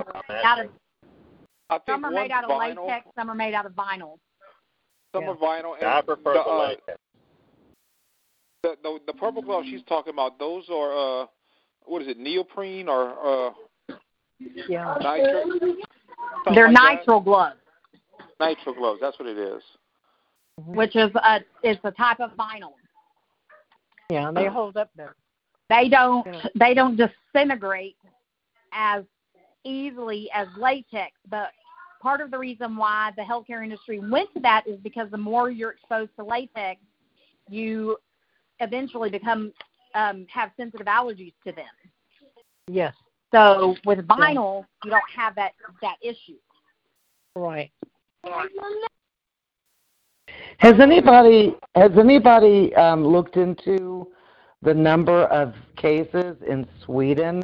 They just had a report on Fox through Tucker Carlson's program where they're taking the approach, a different approach, calling it herd immunity. In other words, there's no restrictions whatsoever on any of their people. And they have a total of 5,568 confirmed cases with 308 people that have died. That's actually an old story. That was first broadcast, I want to say, by Rush on Tuesday, I believe. Yeah. Well, Tucker picked it up and just reported on it this evening. So, what is herd immunity you speak of? Never heard of herd. Well, what he's talking about is no restrictions on the people there, on their jobs, or they're coming or they're going at all. Well, and see, this is another thing, too, and the people that have been nurses need to weigh in on this. I know it was only within the last few years. There were reports that came out about how all this use of all these different cleaning solutions and sanitizers and like the Lysols and the Clorox wipes and all that stuff that they're coming out with, that all that big, heavy use is causing problems with good bacteria. Well, it's the science. Not the... Go ahead, Amanda. Go ahead. It's not the cleaning solutions as much as the hand sanitizers. Same thing. Yeah, same thing. The hand sanitizer, the overuse of hand sanitizer has been more of the issue. Mm-hmm. Like if I recall that report correctly, it said something about the fact that it actually made the bacteria's worse. Like it was like contributing to it instead of fighting it. It makes your hands very dry. It can dry out your hands, and then you can get dermatitis like I did. So I couldn't use the hospital sanitizers. Well, it's kind of like there you go. When you have diarrhea, okay, and you're going, a lot of times you have to replace the good bacteria in your gut with or probiotics or things of that nature. And a lot of the times your diarrhea will subside. Right. Because those good bacteria help fight. Right. So it's kind of the same. That's why I brought it up, because to me, that whole Sweden report would go hand in hand with that. Do you know what I mean? In other words, creating a good herd immunity is what they called it. Yeah. Well, Pedialyte's also good. It's not just for children. I take Pedialyte when I've been sick, and dehydrated, and put it in a glass of water with ice, and it really helps. So I think that's a dollar. Absolutely.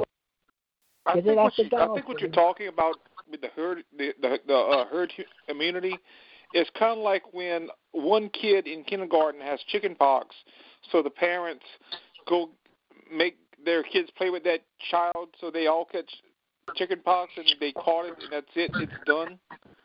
They have that immunity now. I think that's what you're referring to with herd immunity. That you have so many people, let's say, in California who were carrying it, didn't show any symptoms, and now they're immune to it.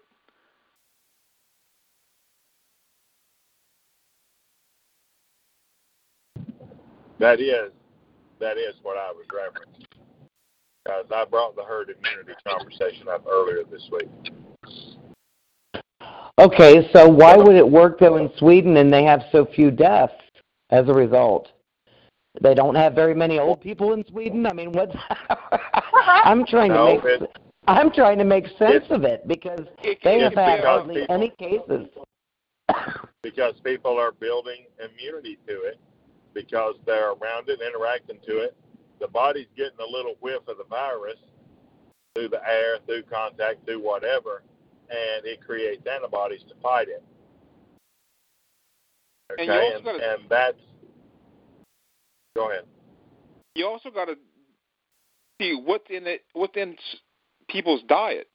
Like last time I went to the doctor when this thing was going on, I take a vitamin C supplement.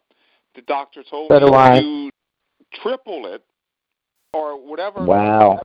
Because vitamin C helps your immune system, as well as iron, vitamin, a whole bunch of vitamin D. They help your immune system. So if you're malnourished, say you're working in New York, you're malnourished, or you have a deficiency of essential vitamins that you need to help your immune system. You are more susceptible to getting sick by this virus than someone from another part of the world who has a healthier diet. And I'm not saying that Sweden has a healthier diet, but they could be taking supplements. That's another factor you have to deal with. When you're doing the etymology of this virus. Mm-hmm. When you think about the kids in school, the ones that have little brothers and sisters that are not in school yet, oftentimes the kids that are in school, they go to school, they pick up a virus and they bring it home and probably give it to their younger sibling that doesn't have the immunity to the germs that the kids that are in school every day and around the germs do. They build an immunity as they go to school. I saw it firsthand with both of my grandchildren.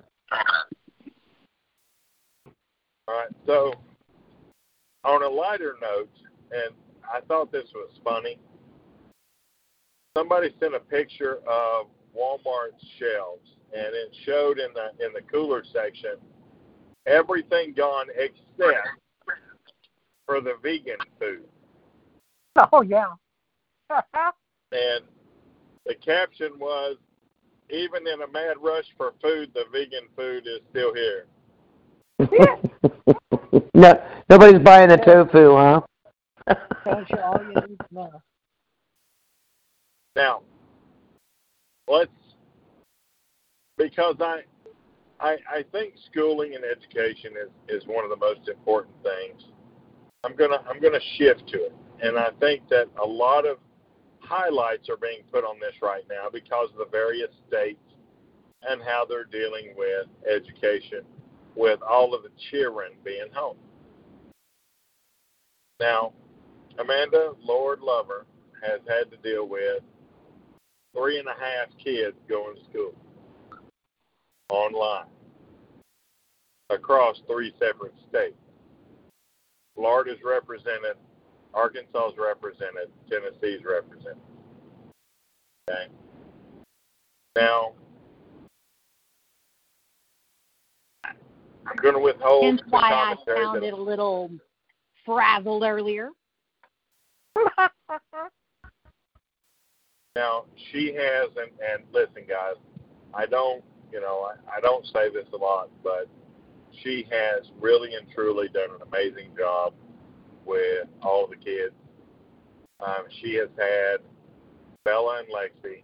She's had Marissa, and she's had Malachi to deal with, all while dealing with Connor and keeping everything going while I'm not there.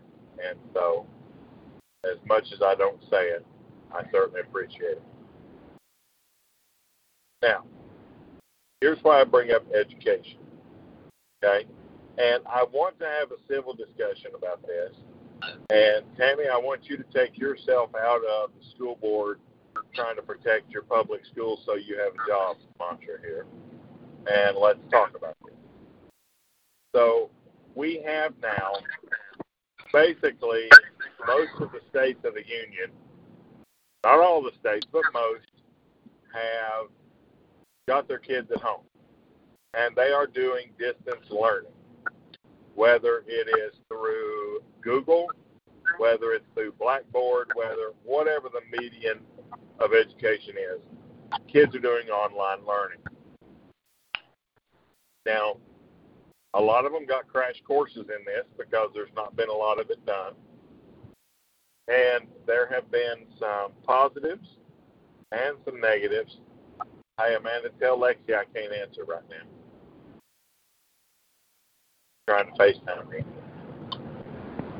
It's probably for Diana, but tell her I can't answer it. Anyway, so you have kids getting a crash course in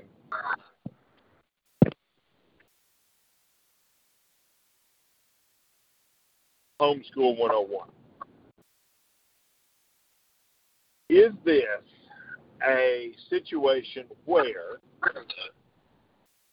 we will see some kids or some school systems like the use of this technology and try to integrate this into the school week and have the kids stay home 1 or 2 days a week instead of coming to a brick and mortar? Oh, I think that would be great. Gives the kids a break from that place. Okay, so there's one thought. Another thought? I don't know. I don't know if I agree with that. Okay. To me, the only purpose for them being in school is for the social aspect of it. I think outside of that and having social learning, they can do better at home if they apply themselves. I've heard that antiquated argument about social interaction. It's a very an old argument, and more so now than ever, kind of one that the public schools try to use, but it's really not. And I'm not saying this because of you, Jill. But and we'll come back to it, so keep that in mind. But well, the reason I say that is because there's so many kids want to go back to school now because they miss their friends, and they're forced to not see each other and only do things like FaceTime and communicate via text or some application they use. Which is, however, a lot of them do when they are in school. There's nothing different, but. Well, no. Now, in the case of our school, they're not allowed to have their phones out during the day. Well, they're not allowed to at most schools. But, okay, Barbara, you said you don't agree with it. Why? Well, because you can get a lot more in the classroom. You can. Not nowadays you can, in my opinion. Well, it's basically, and Jill's right about that. The classroom is nothing more than a social club. Teachers aren't teachers. But what about bouncing ideas? When they do the one-on-one on the internet, are they connected to all the students? Some, yes. Like each class, they have a 1 hour session. Face-to-face with their teacher and other class members. And it gives them time to ask the teacher for any kind of instruction or anything like that. And then they have access to the teacher until, normal school hours. But I can tell you just what I've seen just in the last couple of days, the girls seem like they understand more like they're getting the concept of like math, say for instance, because that's one thing that we're working on is fractions. It seems like they're understanding a little more with the one-on-one instruction from me to them versus the class instruction. So they're allowed to bounce ideas off each other. Yeah, they can ask their friends and stuff, and of course, I mean, they can do that even outside of the classroom. Okay. You know, they're all that would be social media. That would be my concern, that they couldn't bounce ideas off each other. What? I'm sorry. I just saw a report. What's the report? Breaking news. Hold on to your door. There are a percentage of cases of people with coronavirus that are exhibiting neurological symptoms. And I watched a video the other night, that's why I brought up the 5G, that said that very thing. I bet it's pre-existing. I bet they have pre-existing neurological disease diagnosis. You know, because most of the people... Go ahead, Barb. Because most of the people are not coming down with neurological maladies. They have had some of them, and they showed them on video where they were standing with no symptoms, and all of a sudden just went whammo and went down, and that was the end of them. Well, then they have, like I said, they probably have other symptoms of another diagnosis that is causing this, because majority of coronavirus patients are recovering well. You know, they're not having any paralysis, no brain tumors, no dementia.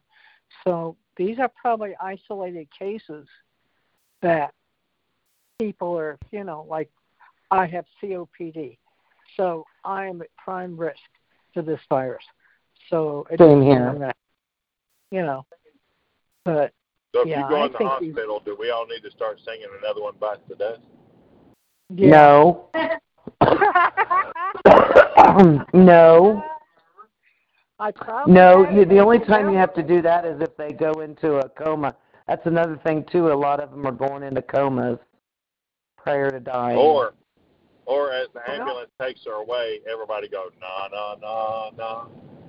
Well, they talk about it. They talk about a coma, but it's actually, isn't that called renal failure when, the body's taking in oxygen and not dispelling the carbon dioxide, and it's literally like they were sitting in a garage that was filling up with carbon dioxide. Renal failure is when your kidneys say bye-bye. Called respiratory failure. No. Okay, so whatever, respiratory failure. And people will, majority of the time before they die, will go into a coma no matter what they have. It's just... Barbara was here, but now she's gone. She left that damn cat, so we can carry on. Would you stop? Would you leave my cat alone? I'm going to tell him... Jeez. Whenever Barbara hosts the show, we're going to make that her theme song, Another One Bites the Dust. Oh, God. I have a funny story about that. My family was playing charades after the day that we got back from my mother's funeral. We took her to the graveyard, the whole nine. And we all, how you get together and you have food and all that stuff. Well, our family decided to do something. And we played charades, and we were on teams, and my sister and I got that song that we had to act out. And when we saw that on the card, we about blew a gasket laughing. That was our mother played a trick on us, we thought. Oh, God. It's like the peanut guy. I'd love that commercial. Yeah. Peanut guy. He dies, and he comes back and starts speaking. So we got off of education. Let's get back on education. Now, I will admit I am a huge alternative learning, homeschool using. And when I say homeschooling, I'm not talking about having parents go buy their own curriculum and teach it themselves out of the book. Listen, let's just face it, some parents are too stupid to do that. And we don't want every parent doing that. I think what do you do with the parents who don't force their kids into doing the work? What do you do then? What do you do with the parents that don't make their kids do the work from home? I don't know who's talking, but I can't understand you. What do you do with the kids whose parents don't make them do the work? Oh, yeah. Well, now, see, you run into some problems like that, and that is a problem, okay? I'll give you an example. My own 17-year-old son last year did the K-12 system. Now, he was opposed diametrically to doing this because he wanted homies, friends, buddies, pals, chums. But because he suffered some unfortunate events, I made the determination that he was a no-go to the public school. Okay? Well, he thought that by not doing his work, I would acquiesce and he would go to public school. Oh, he didn't know you very well, did he? Now, I did help him with some of his assignments so that he was not a complete failure. But he did not go to public school. We put him in public school this year. If I had to grade him on how he's done up to this point, I'd probably give him a C, maybe a C minus. But that's better than a D or F. So, and here's the kicker to this. He tells me about 2 weeks ago, Dad, I want to do online school next year so I can get this stuff done. Oh. They're done, yeah. He doesn't want to sit around for 20 out of the 40 minutes they're in class. I hear him. Well, the thing is that one of my other sons did the online school, and he was done with an entire grade in a matter of weeks. Yeah. What he needed to finish, he was done in a matter of weeks. So, having said all that, this is kind of where Tammy's argument comes in. Tammy is pro public school all of the way. Okay. Now, having said that, she put her own son in a private school because he wasn't getting the services he needed in the public school. And that's not a critique of Tammy. That's just what she chose to do for him, but now she represents the public schools.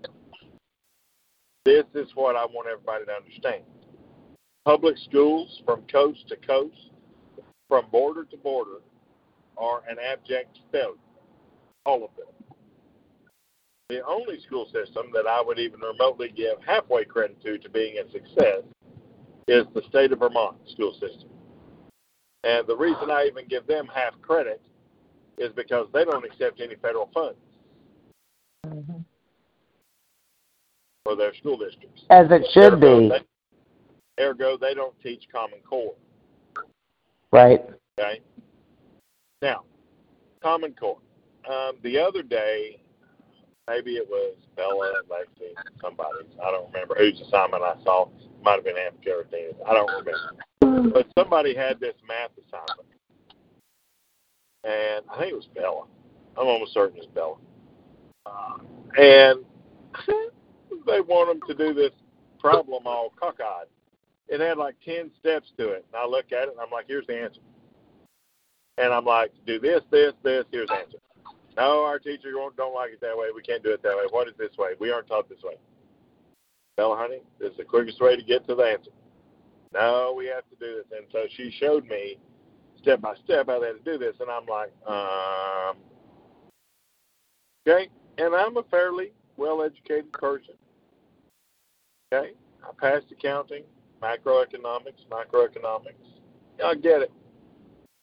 And I'm sitting there looking at this problem that a fifth grader's doing, going, what? Okay, now you can tinker with English, you can tinker with social studies, you can tinker with science because science has a lot to do with theory. But math is not theory. Math is math. 8 minus n equals 6. N is always going to be 2. Okay? Simple. But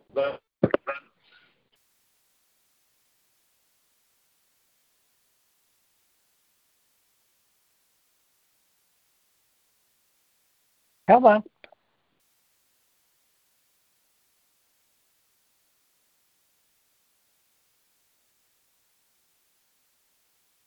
I think Governor Lee just got his primary opponent. His what? From Knoxville.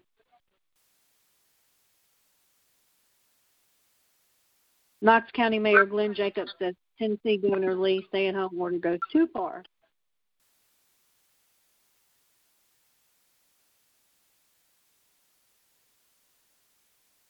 No, I think, yeah, he's going to say it goes too far, but if the number of deaths stay the same or if they decrease in Tennessee, he's going to be looked at as a hero. I don't think you can blame any governor right now for the actions they're putting forward. Like, no. For example, no, Ron DeSantis. We haven't had that many deaths. The only reason our deaths are high is we've had 2. It was 5 until just a day or two ago. We had 2 nursing homes that, for whatever reason, they wiped them out, and they were still allowing people from the outside to come in and out. Well, look at Florida. Ron DeSantis has a 60% approval rate. My apologies. I'm sorry?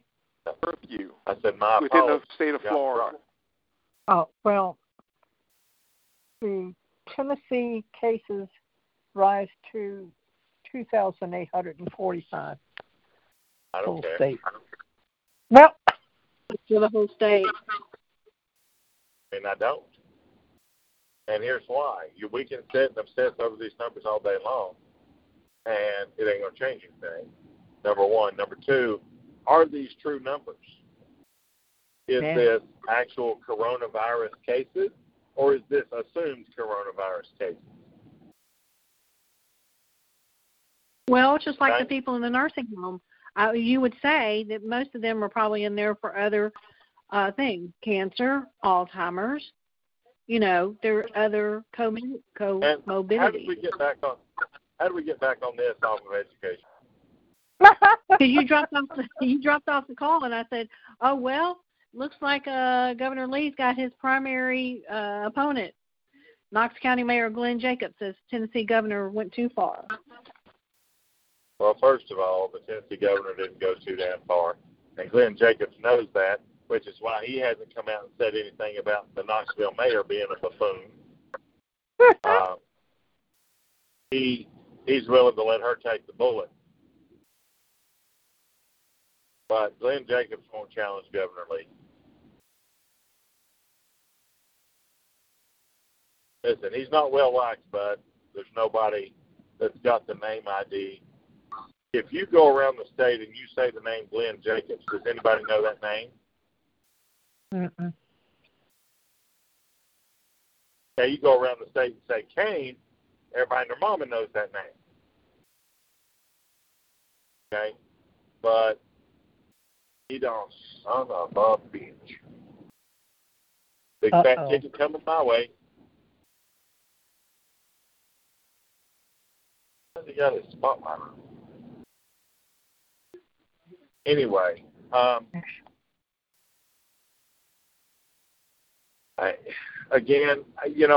is it's easy to be in the catbird seat and make decisions.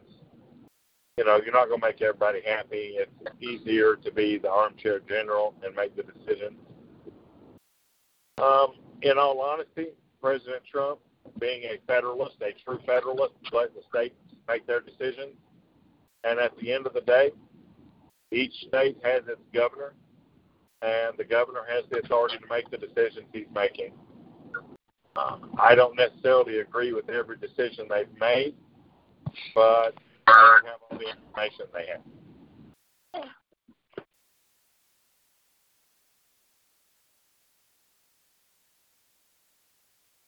So for those of you mad at Bill Lee, all I'm going to say is I told you so. So you can get out your big old plate of remorse pie and munch on it.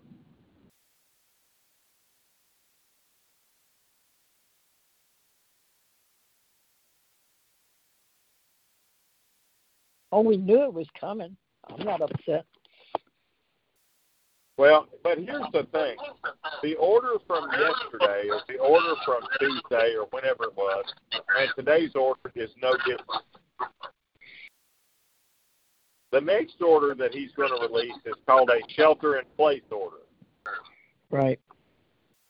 If he well, the problem we have is they've been watching us. They've been watching us by our cell phones. That's the problem. What? That's how he knows more people are out. I didn't hear you. He's been watching us by our cell phones. It's a no-no. No, they're watching us. They're not watching from the cell phones.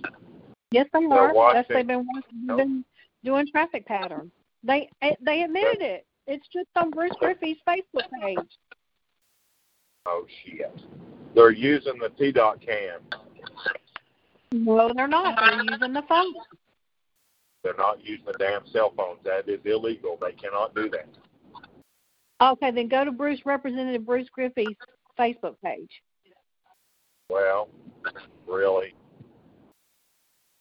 they can't use your cell phones. That is illegal. They cannot ping your cell phone.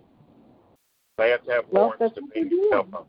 I'm just telling you, that's what they're doing. They're pinging the phones and seeing where the traffic is. How do they know that there's more traffic? You do understand that every state highway has a TDOT camera, right? They're not talking about TDOT cameras. They're not talking about TDOT cameras. I heard the governor today himself from his mouth on WOKI in Knoxville today. TDOT has been using traffic cameras and traffic patterns because, remember, every single road in the state across the union, and when I say this, I don't mean the little county roads that are one lane that will, you know, get run off, but most state and county roads have a traffic cam. And they feed this information to TDOT and the U.S. Department of Transportation. That's what they're using. They cannot ping your cell phone. I'm telling you, like Apple, I know for a fact Apple will not allow their cell phones to be pinged by the government. Will not. So they're missing out on a whole lot of people.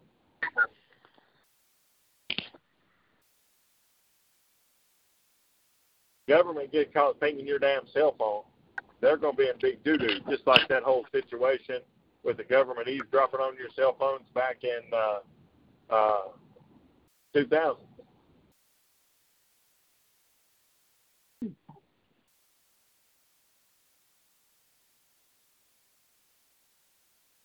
And I don't know why he would post that up there. That's kind of stupid on his part. Is he agreeing with it or is he disagreeing with it? Why did he put it up there? What was the reason? Yeah. They got right here the change in daily urban freeway traffic. Okay.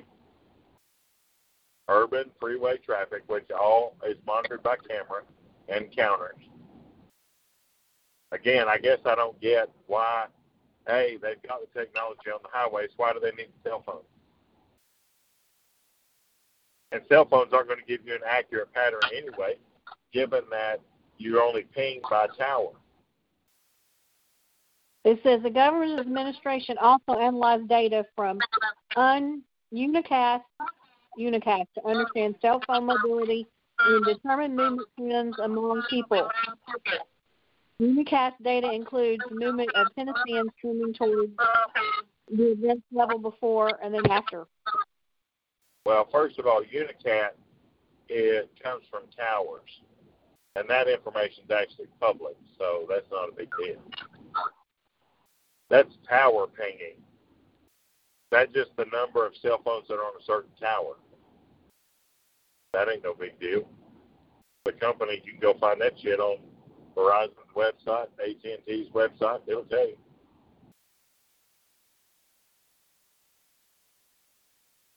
So, see, that's different than pinging your cell phone. They're pinging the tower. Now, that's different. For example, anybody that knows anything about Knoxville on 640, there are 5 towers right there in 640, all different cell phone companies. Coming out 840, there are 2 cell phone towers out 840. I don't know who owns them, but they're pinging the towers. And then they're probably matching that up with the traffic data. At least that's what I would do if it were me. Well, I'll tell you, last week it rained almost all week, and this week it's been nice and sunny.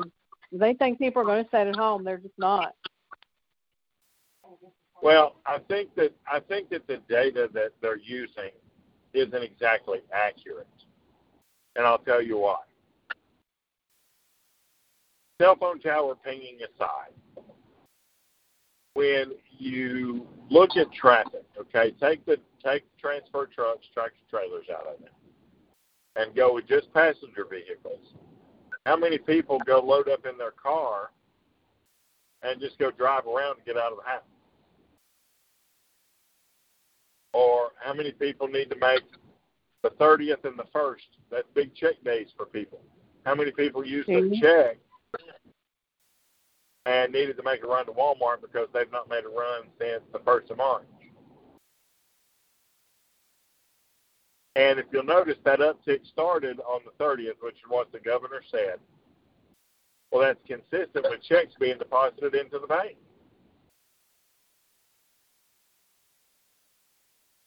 I also tell you something else, they got a big problem coming up. These government stimulus checks. I hope everybody understands that when those stimulus checks comes out, you are not going to see people at home. Yeah, really. Not me. Okay. Well, I'm pretty sure mine's earmarked for some bills.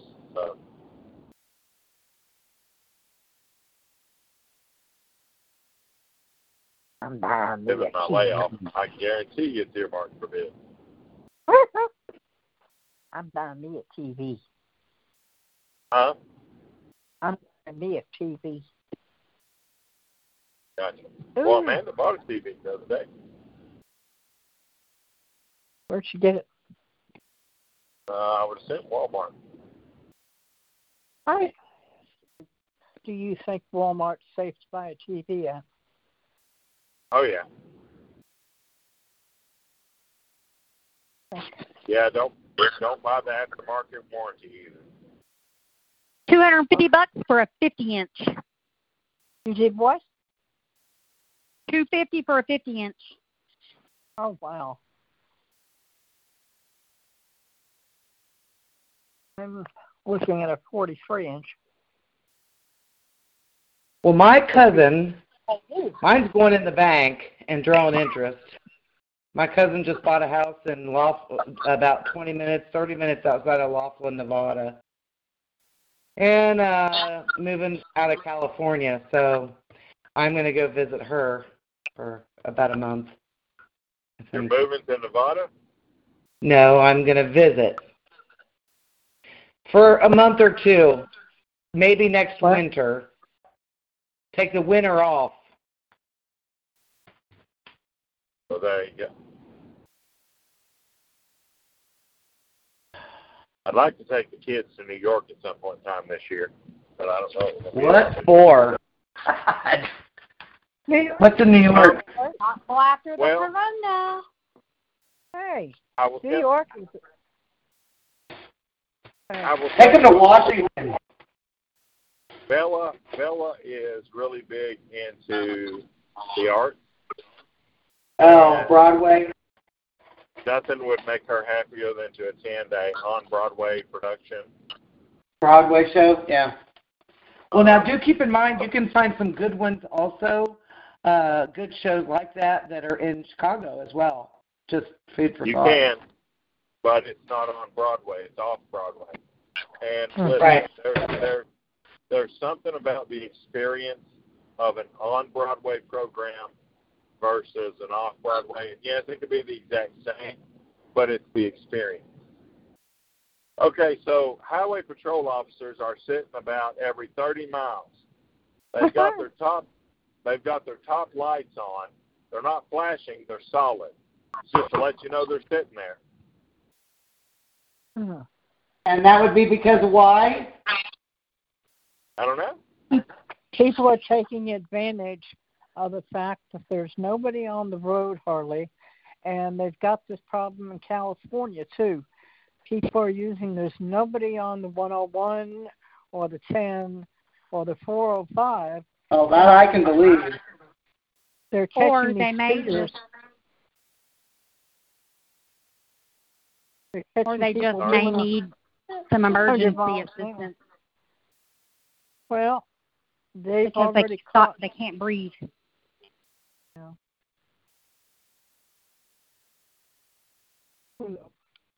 What, Amanda? It was a joke. I said, or else they could. Barbara laughs and doesn't know what I'm saying. I know. Well, I said, or it could be because someone needs emergency assistance because they can't breathe because they got the corona. Good lie. Got the corona, and I can't get up. Listen, if I ever got the chance to go on the 405 and go about 80 down the 405, that would be so fun. Or go up the Pacific Coast Highway running about 80. Oh, yeah. All those curves? Are you kidding?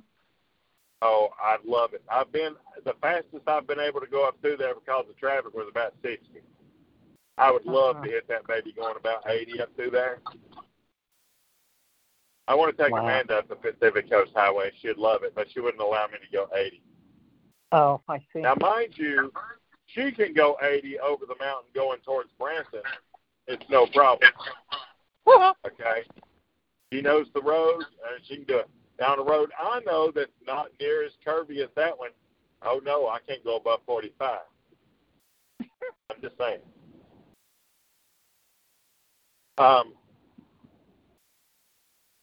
In all seriousness, though, I would love to go down the 405. Going down 10, I've flown down 10. Ain't no big deal. I've flown down 5. Those aren't no big deal. But, yes, the 405 would be fun because all I would think about are the Chips motorcycles because, you know, that's what they're on. It's the 405 in their opening credit. Eric Estrada. Down through there. Yeah. Who knows? Eric Estrada could be on one. Eric Estrada. Isn't he a real pumpo? No, but he used to be in that TV show, Chips. No, I think he became a real cop. What about Eric Estrada? Well, he was in that TV Barbara show. Barbara was saying something about you telling us it was your next ex-husband. Who? No. You. She said you told her Eric Estrada was your next ex-husband. No, but I did kiss him once. Ooh. He was in that TV series, Chips. Did you watch the poster down first? What? It wasn't a poster, love. It was him in real life. They were at the Cavalcade of Customs, And he was there, and he was meeting and greeting all kinds of people that loved the show. And he was there with his partner from the show, Larry somebody or another, the blonde. And but it was yeah, he kind of bit my lip too. Ooh. Well, there you go. He left you with an impression. Yes, he did. In some countries, you'd be married. And you know what? I do have a picture of that somewhere around this house. I'll have to find it. Well, I know that Steven Seagal is the sheriff's deputy in Jefferson Parish, I believe. Another one is Dean Cain. Dean Cain became a cop. I wish Steven Seagal was a cop. Steven Seagal's been a cop for 30 years. Steven Seagal was a deputy in Jefferson Parish, but it was rescinded a few years ago when he got into some legal trouble. I wish he lived some way. Now, he retired as a deputy because he worked as a. Most people don't know, but when he was in filming, he worked as a deputy. Yeah, I think he retired. I don't think they rescinded it, but he retired from it because of the legal issue. I'm not sure what the problems. Whatever it was, I know he's no longer in a deputy. He doesn't work, but the issue wasn't criminal; it was civil. Yeah, I know. So it wouldn't have affected him being a popo. I know. Shaquille O'Neal was a deputy in Los Angeles County. Yeah, I knew that. And he's also a doctor, Dr. Shaquille O'Neal. Right. Go ahead, Barbara. We can't hear you. If you're going to speak, we need you to speak into the microphone and not have it under your chin. I'm speaking into the microphone. Now we can hear you. Proceed. Was Steven Seagal accused of sexual harassment some years ago? I think back in the 80s when he was married to Kelly LeBrock, or 90s, but they were found to be unfounded. Okay. Oh, here's your totally irrelevant question. Who wins in a fight between him and Jean-Claude Van Damme?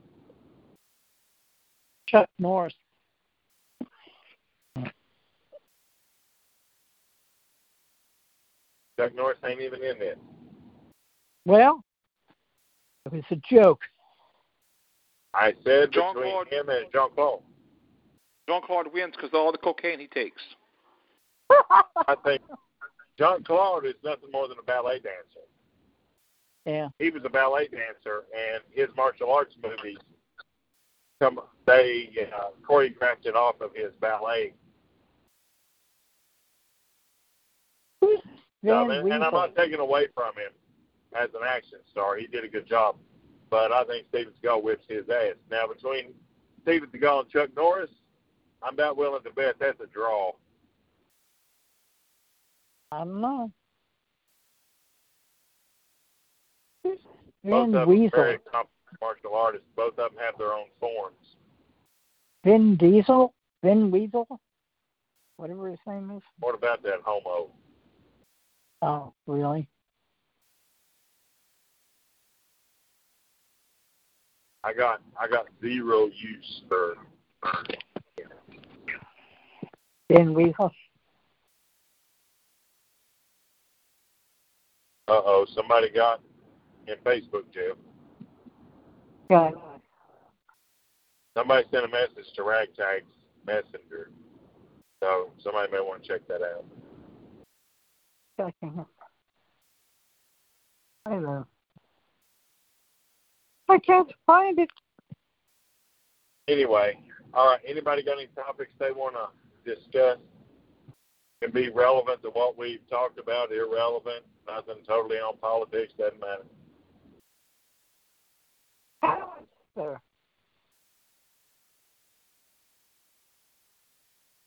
I got it. All right, buddy. If you're going to go 10, Get into the slow lane.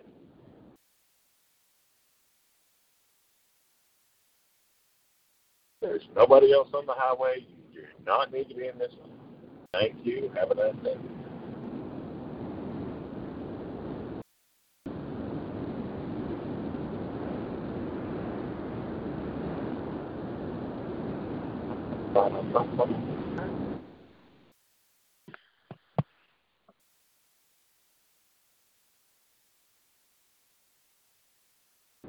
Now, I'm running into the most traffic I have seen all day on the highway. In Memphis. Really? Yeah, it's not jammed up, but it's quite a bit. I'm in the HOV lane right now. Mark, here's a message to you. I have a dog. No. Here's a message for you, Mark. When you're doing another video... Is that the one that says greetings from Facebook jail? No, I already responded to him. This is another one. What did he want? Nothing. He just... Oh, okay. All right. Anybody got any other topics?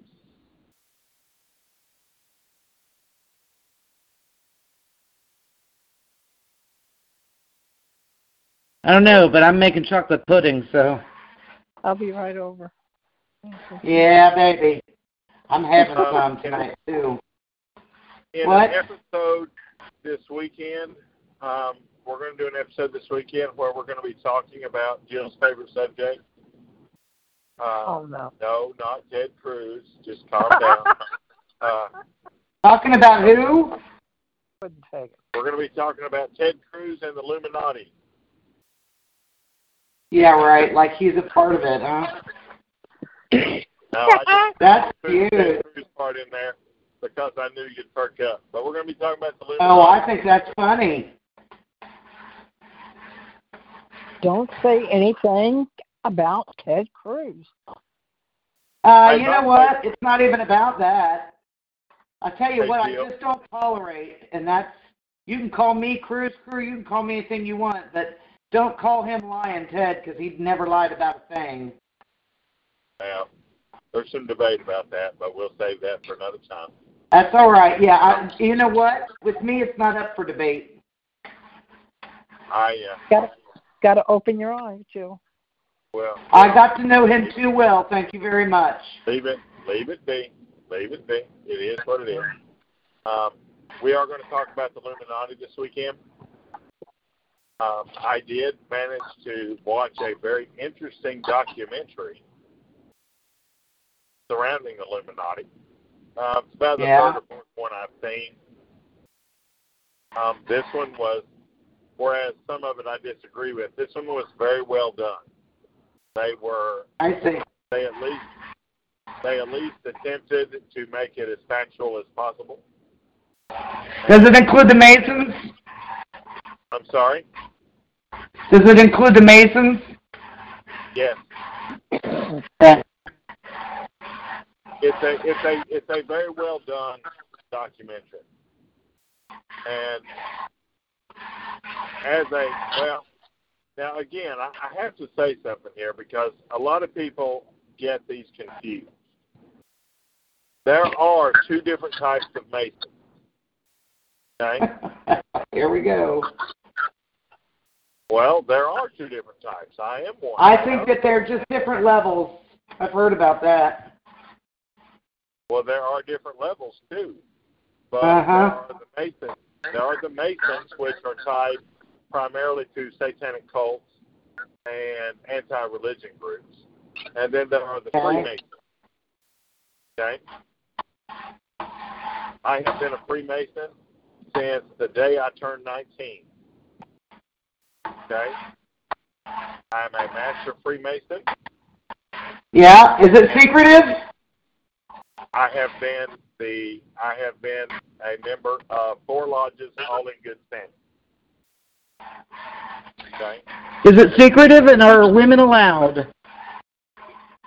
There are some club secrets, but they're not anything that's going to ruin national security or anything. It's just it's a club, guys. Come on.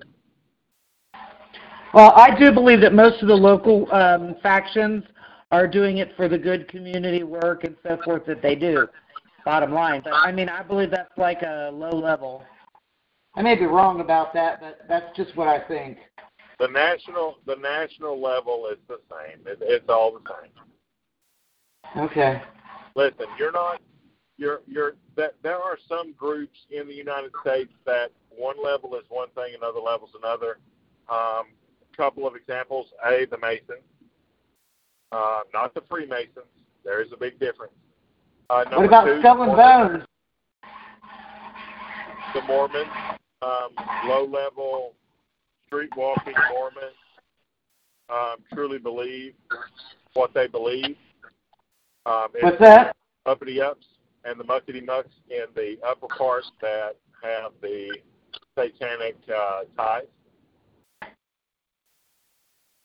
And Jill, what were you saying? How does the Skull and Bones tie into it? Skull and Bones is out of Yale. That actually comes from Yale and Harvard. It's primarily that is a more secretive club than the Masons. Every president, with the exception of Barack Obama, have been a member of either the Skull and Bones or the Masons. I know. I will tell you that President Obama did attempt to join the Masons back in 1996, and his membership was denied. He also attempted to join Skull and Bones, where his membership was also denied. Why is that?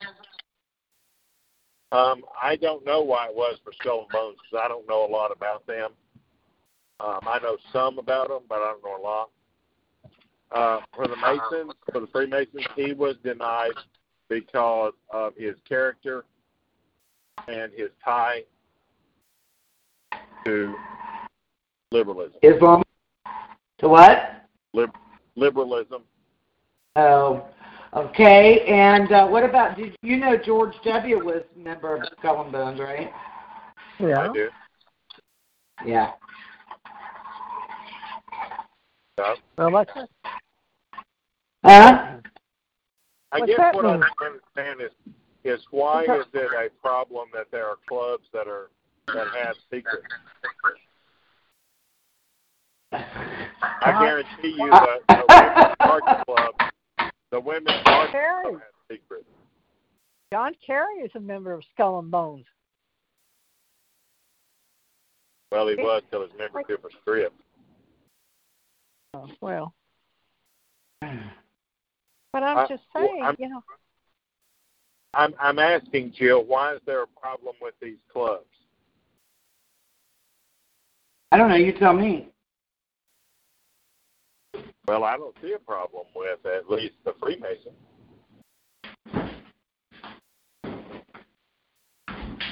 I don't really find that a club that is anti-women, which I understand that you're a woman, you can't be a member. You can't be a member of it. Okay? You're correct. You are correct. What? You cannot at this juncture. But can I go join the Tennessee Federation of Republican Women? No. Can I go join the National Federation of Republican Women? No. Can I join the Congressional Black Caucus? Listen, you know what? You don't have to try to prove anything to me, because the bottom line is that anybody's involved with that group, if they are nefarious, then that's on their conscience to try to deal out and work out with their God. Not my problem. That's where I chalk it up to. What's it got? I have an issue with it because of the Illuminati. Okay. And the nefarious stuff that's involved there. That's all. You mean with any kind of affiliation that they have with government positions? Yeah, I have a problem with secret societies involved in our government, and you should too. The secret. Hold on. I'm a Freemason, okay? I was a member of the government as a political appointee. I didn't do anything nefarious. I did my job. I'm not arguing that. Like I said before, I think there are a lot of people that are involved in their local Freemason, what do you call it, lodge. That's what you guys call it, lodges. Because I know guys up here that are a part of it. And they don't do anything wrong in the community. They're not, bad people. That's not what I'm trying to get at, that every single solitary person that's involved in it is. But I believe that there are high levels of it that are not good. The majority of our founding fathers were Masons. Mm-hmm. I'm aware of that. But I also know how they have hoarded out our Constitution over the years, too, to the point where we can't get our Congress to stay within their 19 enumerated powers given to them. So it may have been a little bit different scenario back then, too. But not the Masons' fault. It's not the Masons, but when we talk about the Illuminati, and we're going to, listen, this conversation, if we get going down this path, will take 3 hours. So we're okay, well, I mean, I have no problem learning about it, but I don't want you to be in violation of any oath, because from what I understand, you take oaths of secrecy, correct? You do. I won't violate my oath. Okay. Are you? Okay. Are you? Barbara, can I ask you? Barbara, I'm out. What? I just want to ask the question. Number one, hang on. I'll let you get to your question. Number one, I will never violate my oath that I took to the federal government, ever. I will never. I believe that I took to preserve human life when I became a firefighter. I will never violate my oath that I took the day I become a Mason. Okay? Because when you give an oath, even if I choose to disassociate with the Mason, and I'm not active with them, I'm a member of the lodge, okay, and I send what I'm supposed to send every year, but I'm not active. So you support it, you just don't, you're not actively involved. But I do know what's going on. I get the newsletter, so to speak. I do know what's going on. Right. With the government, listen, I think something I didn't agree with. There are power players. That their goal is to enrich themselves and their friends. I believe that. Okay. Some of them were members of Skull and Bones. Some of them were members of Freemasons. Some of them were members of both. Okay? Just because they choose to be doesn't make it representative of what those clubs stand for. Skull and Bones, and I find it kind of funny about Skull and Bones because what little I know that behind the scenes they do a lot of charity work. And I know that... I know some of the people involved with Skull and Bones as far as members. I don't know what they are inside the organization. I just know they're members. And they are very kind, decent, amiable people. Mm-hmm. Okay. And the Illuminati, I'm just going to tell you, not everybody that got wrapped up in the Illuminati or caught in their tentacles were bad people. I agree. I believe that. Things. I believe that. And the Illuminati, or what is more commonly known now as the Deep State. Cabal. Yeah. There are power brokers that are a long line of power brokers. They've been power brokers forever and a day. Sometimes to get rid of them, they just have to die. I'm not saying that because I want anybody to die. I'm just saying that people are so deep-rooted that they just need to die. And they're deeply rooted in every level of government all the way around. So I want people to understand that not, especially this weekend when we start talking about this, there's going to be a lot of bad things or things that appear to be and people's names that may get thrown around.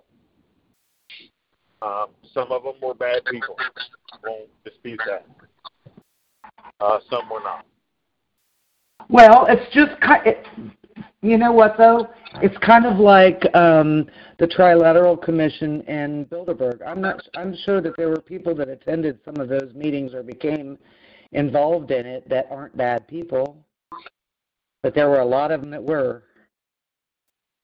Well, the Trilateral Commission had a whole different ball game and a whole different. Some of the same players though. That's a whole nother show. But anyway, I want to thank everybody that has chosen to tune in tonight. Go ahead, Barbara. I'm sorry, I forgot you were going to ask questions. I just need to ask a question. Because you don't like these particular societies, Skull and Bones or Freemasons, do you think, I'm asking Jill rather, that she thinks that they are behind the scenes dictating to the government?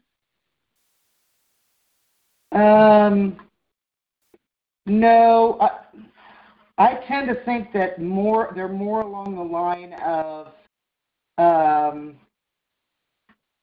the puppets. And I do believe that maybe the people at the very top do the string pulling. String pulling of who? The people below them. Well, okay, I'll give you an example. And President Bush, top dog. President Bush pulls the strings of Karen Hughes, Andy Card, and Karl Rove. Andy Card, Karl Rove, Karen Hughes pulls our strings. We go and we pull strings of local and federal people that were below us and, you know, outside of, you know, hey, you want access to this or you want this done. I get that part. That part's going to happen. It's happened since day one, you know, and that's not going to change. So you're fine with the Rothschilds and the Rockefellers and all the major wealth and the Soroses of the world? I don't disagree with one damn thing that Soros is doing. I disagree with his ideology. I disagree with his mentality. I disagree with what he stands for. But he's using his money to attempt to influence what he believes. Right. Okay? Right. Well, right. He refers to it as philanthropy. Correct. Just like the Koch brothers do the exact opposite. They use their money, or one of the Koch brothers, the other one's dead. They use their money to basically counterbalance anything George Soros does. Okay? Now, should money run everything? No. I was going to say, George Soros has brought down entire countries before. That's why he's not allowed in his own. He has tried to use his money to influence the entire country. Okay? But a couple things to keep in mind about George Soros. Number one, he will die. Okay? Really? Because I keep wondering, looking at those nasty pictures of him, when that's going to happen. He's going to die. And when he does, grandson will take over. But his grandson's not as bad as he is. He just acts that way so that he gets the money. Obama will cry into his pillow every night. I will tell you something else. Obama, for example. Obama is a true puppet, okay? From day one of Obama's political career, they have been pulling his strings. He was groomed. When he was president, anybody that thinks he was calling the shots, he wasn't. He wasn't. No, of course not. Okay. Now, I won't go into all the details behind that, but it's very similar to Joe Biden. Joe Biden ain't pulling any strings. He's got his pudding cup. Yeah. It's called the Clinton machine. Well, it's not even the Clinton. I know it's not just them. Obama was living with Bill Ayers. Bill Ayers was a domestic terrorist. he was groomed in that church, so-called. Well, first of all, Bill Ayers is a terrorist. He's not a domestic terrorist. He's a terrorist. Okay. All right. He's a what? He's a terrorist. Oh, okay.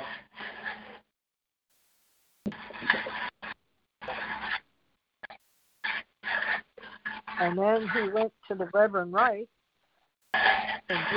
Okay. Call him up. His name is Jeremiah Wright. Oh, yeah. The Reverend. Oh. Yeah, he's no Reverend. Who's smacking the counter?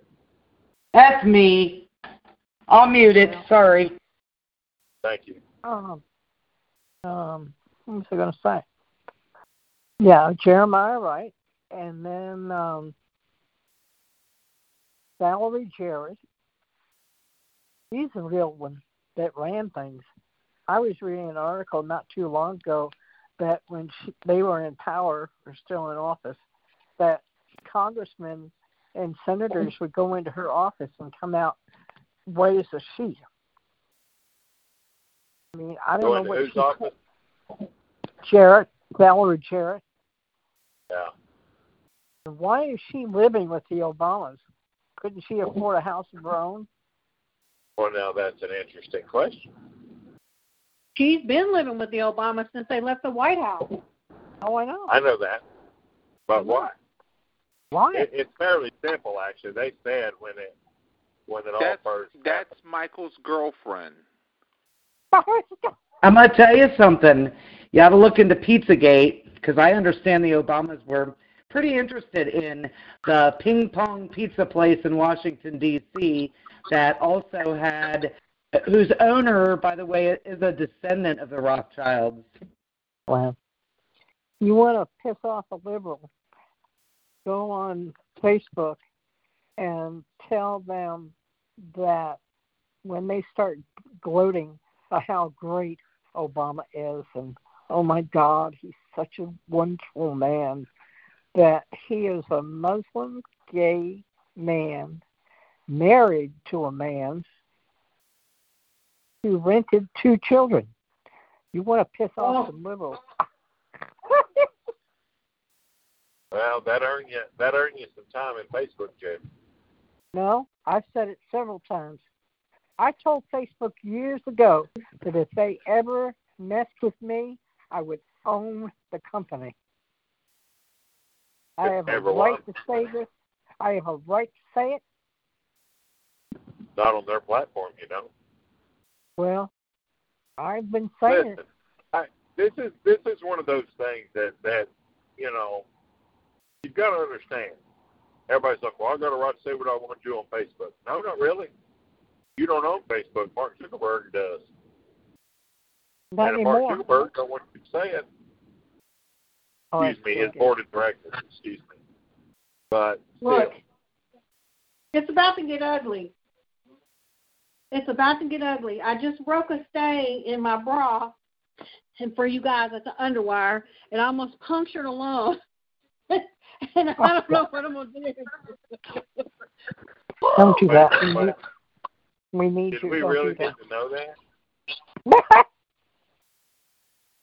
Oh, that's awful. I thought the girls would sympathize with me. Are you at home, Tammy? Why are you wearing a bra?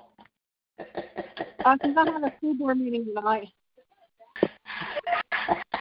Because poor Tammy doesn't want to hurt her knees. She keeps it on so she doesn't blow out. Shame on you, Mark. That's not nice. No. It's just that if you're on quarantine and you need to be at home, then what the hell do you need a bra on for? Oh. We definitely want to thank everybody for tuning in tonight. Remember, got to stand for something or you'll fall for anything. Free good and free. Thank your nurses and doctors and soldiers, for without them, we wouldn't make it through all this. This is the Political Superman saying, have a good night, everybody. With Lucky Land Slots, you can get lucky just about anywhere. Dearly beloved, we are gathered here today to... Has anyone seen the bride and groom? Sorry, we're here. We were getting lucky in the limo and we lost track of time. No, Lucky Land Casino, with cash prizes that add up quicker than a guest registry. In that case, I pronounce you lucky. Play for free at LuckyLandSlots.com. Daily bonuses are waiting. No purchase necessary. Void where prohibited by law. 18+. Terms and conditions apply. See website for details.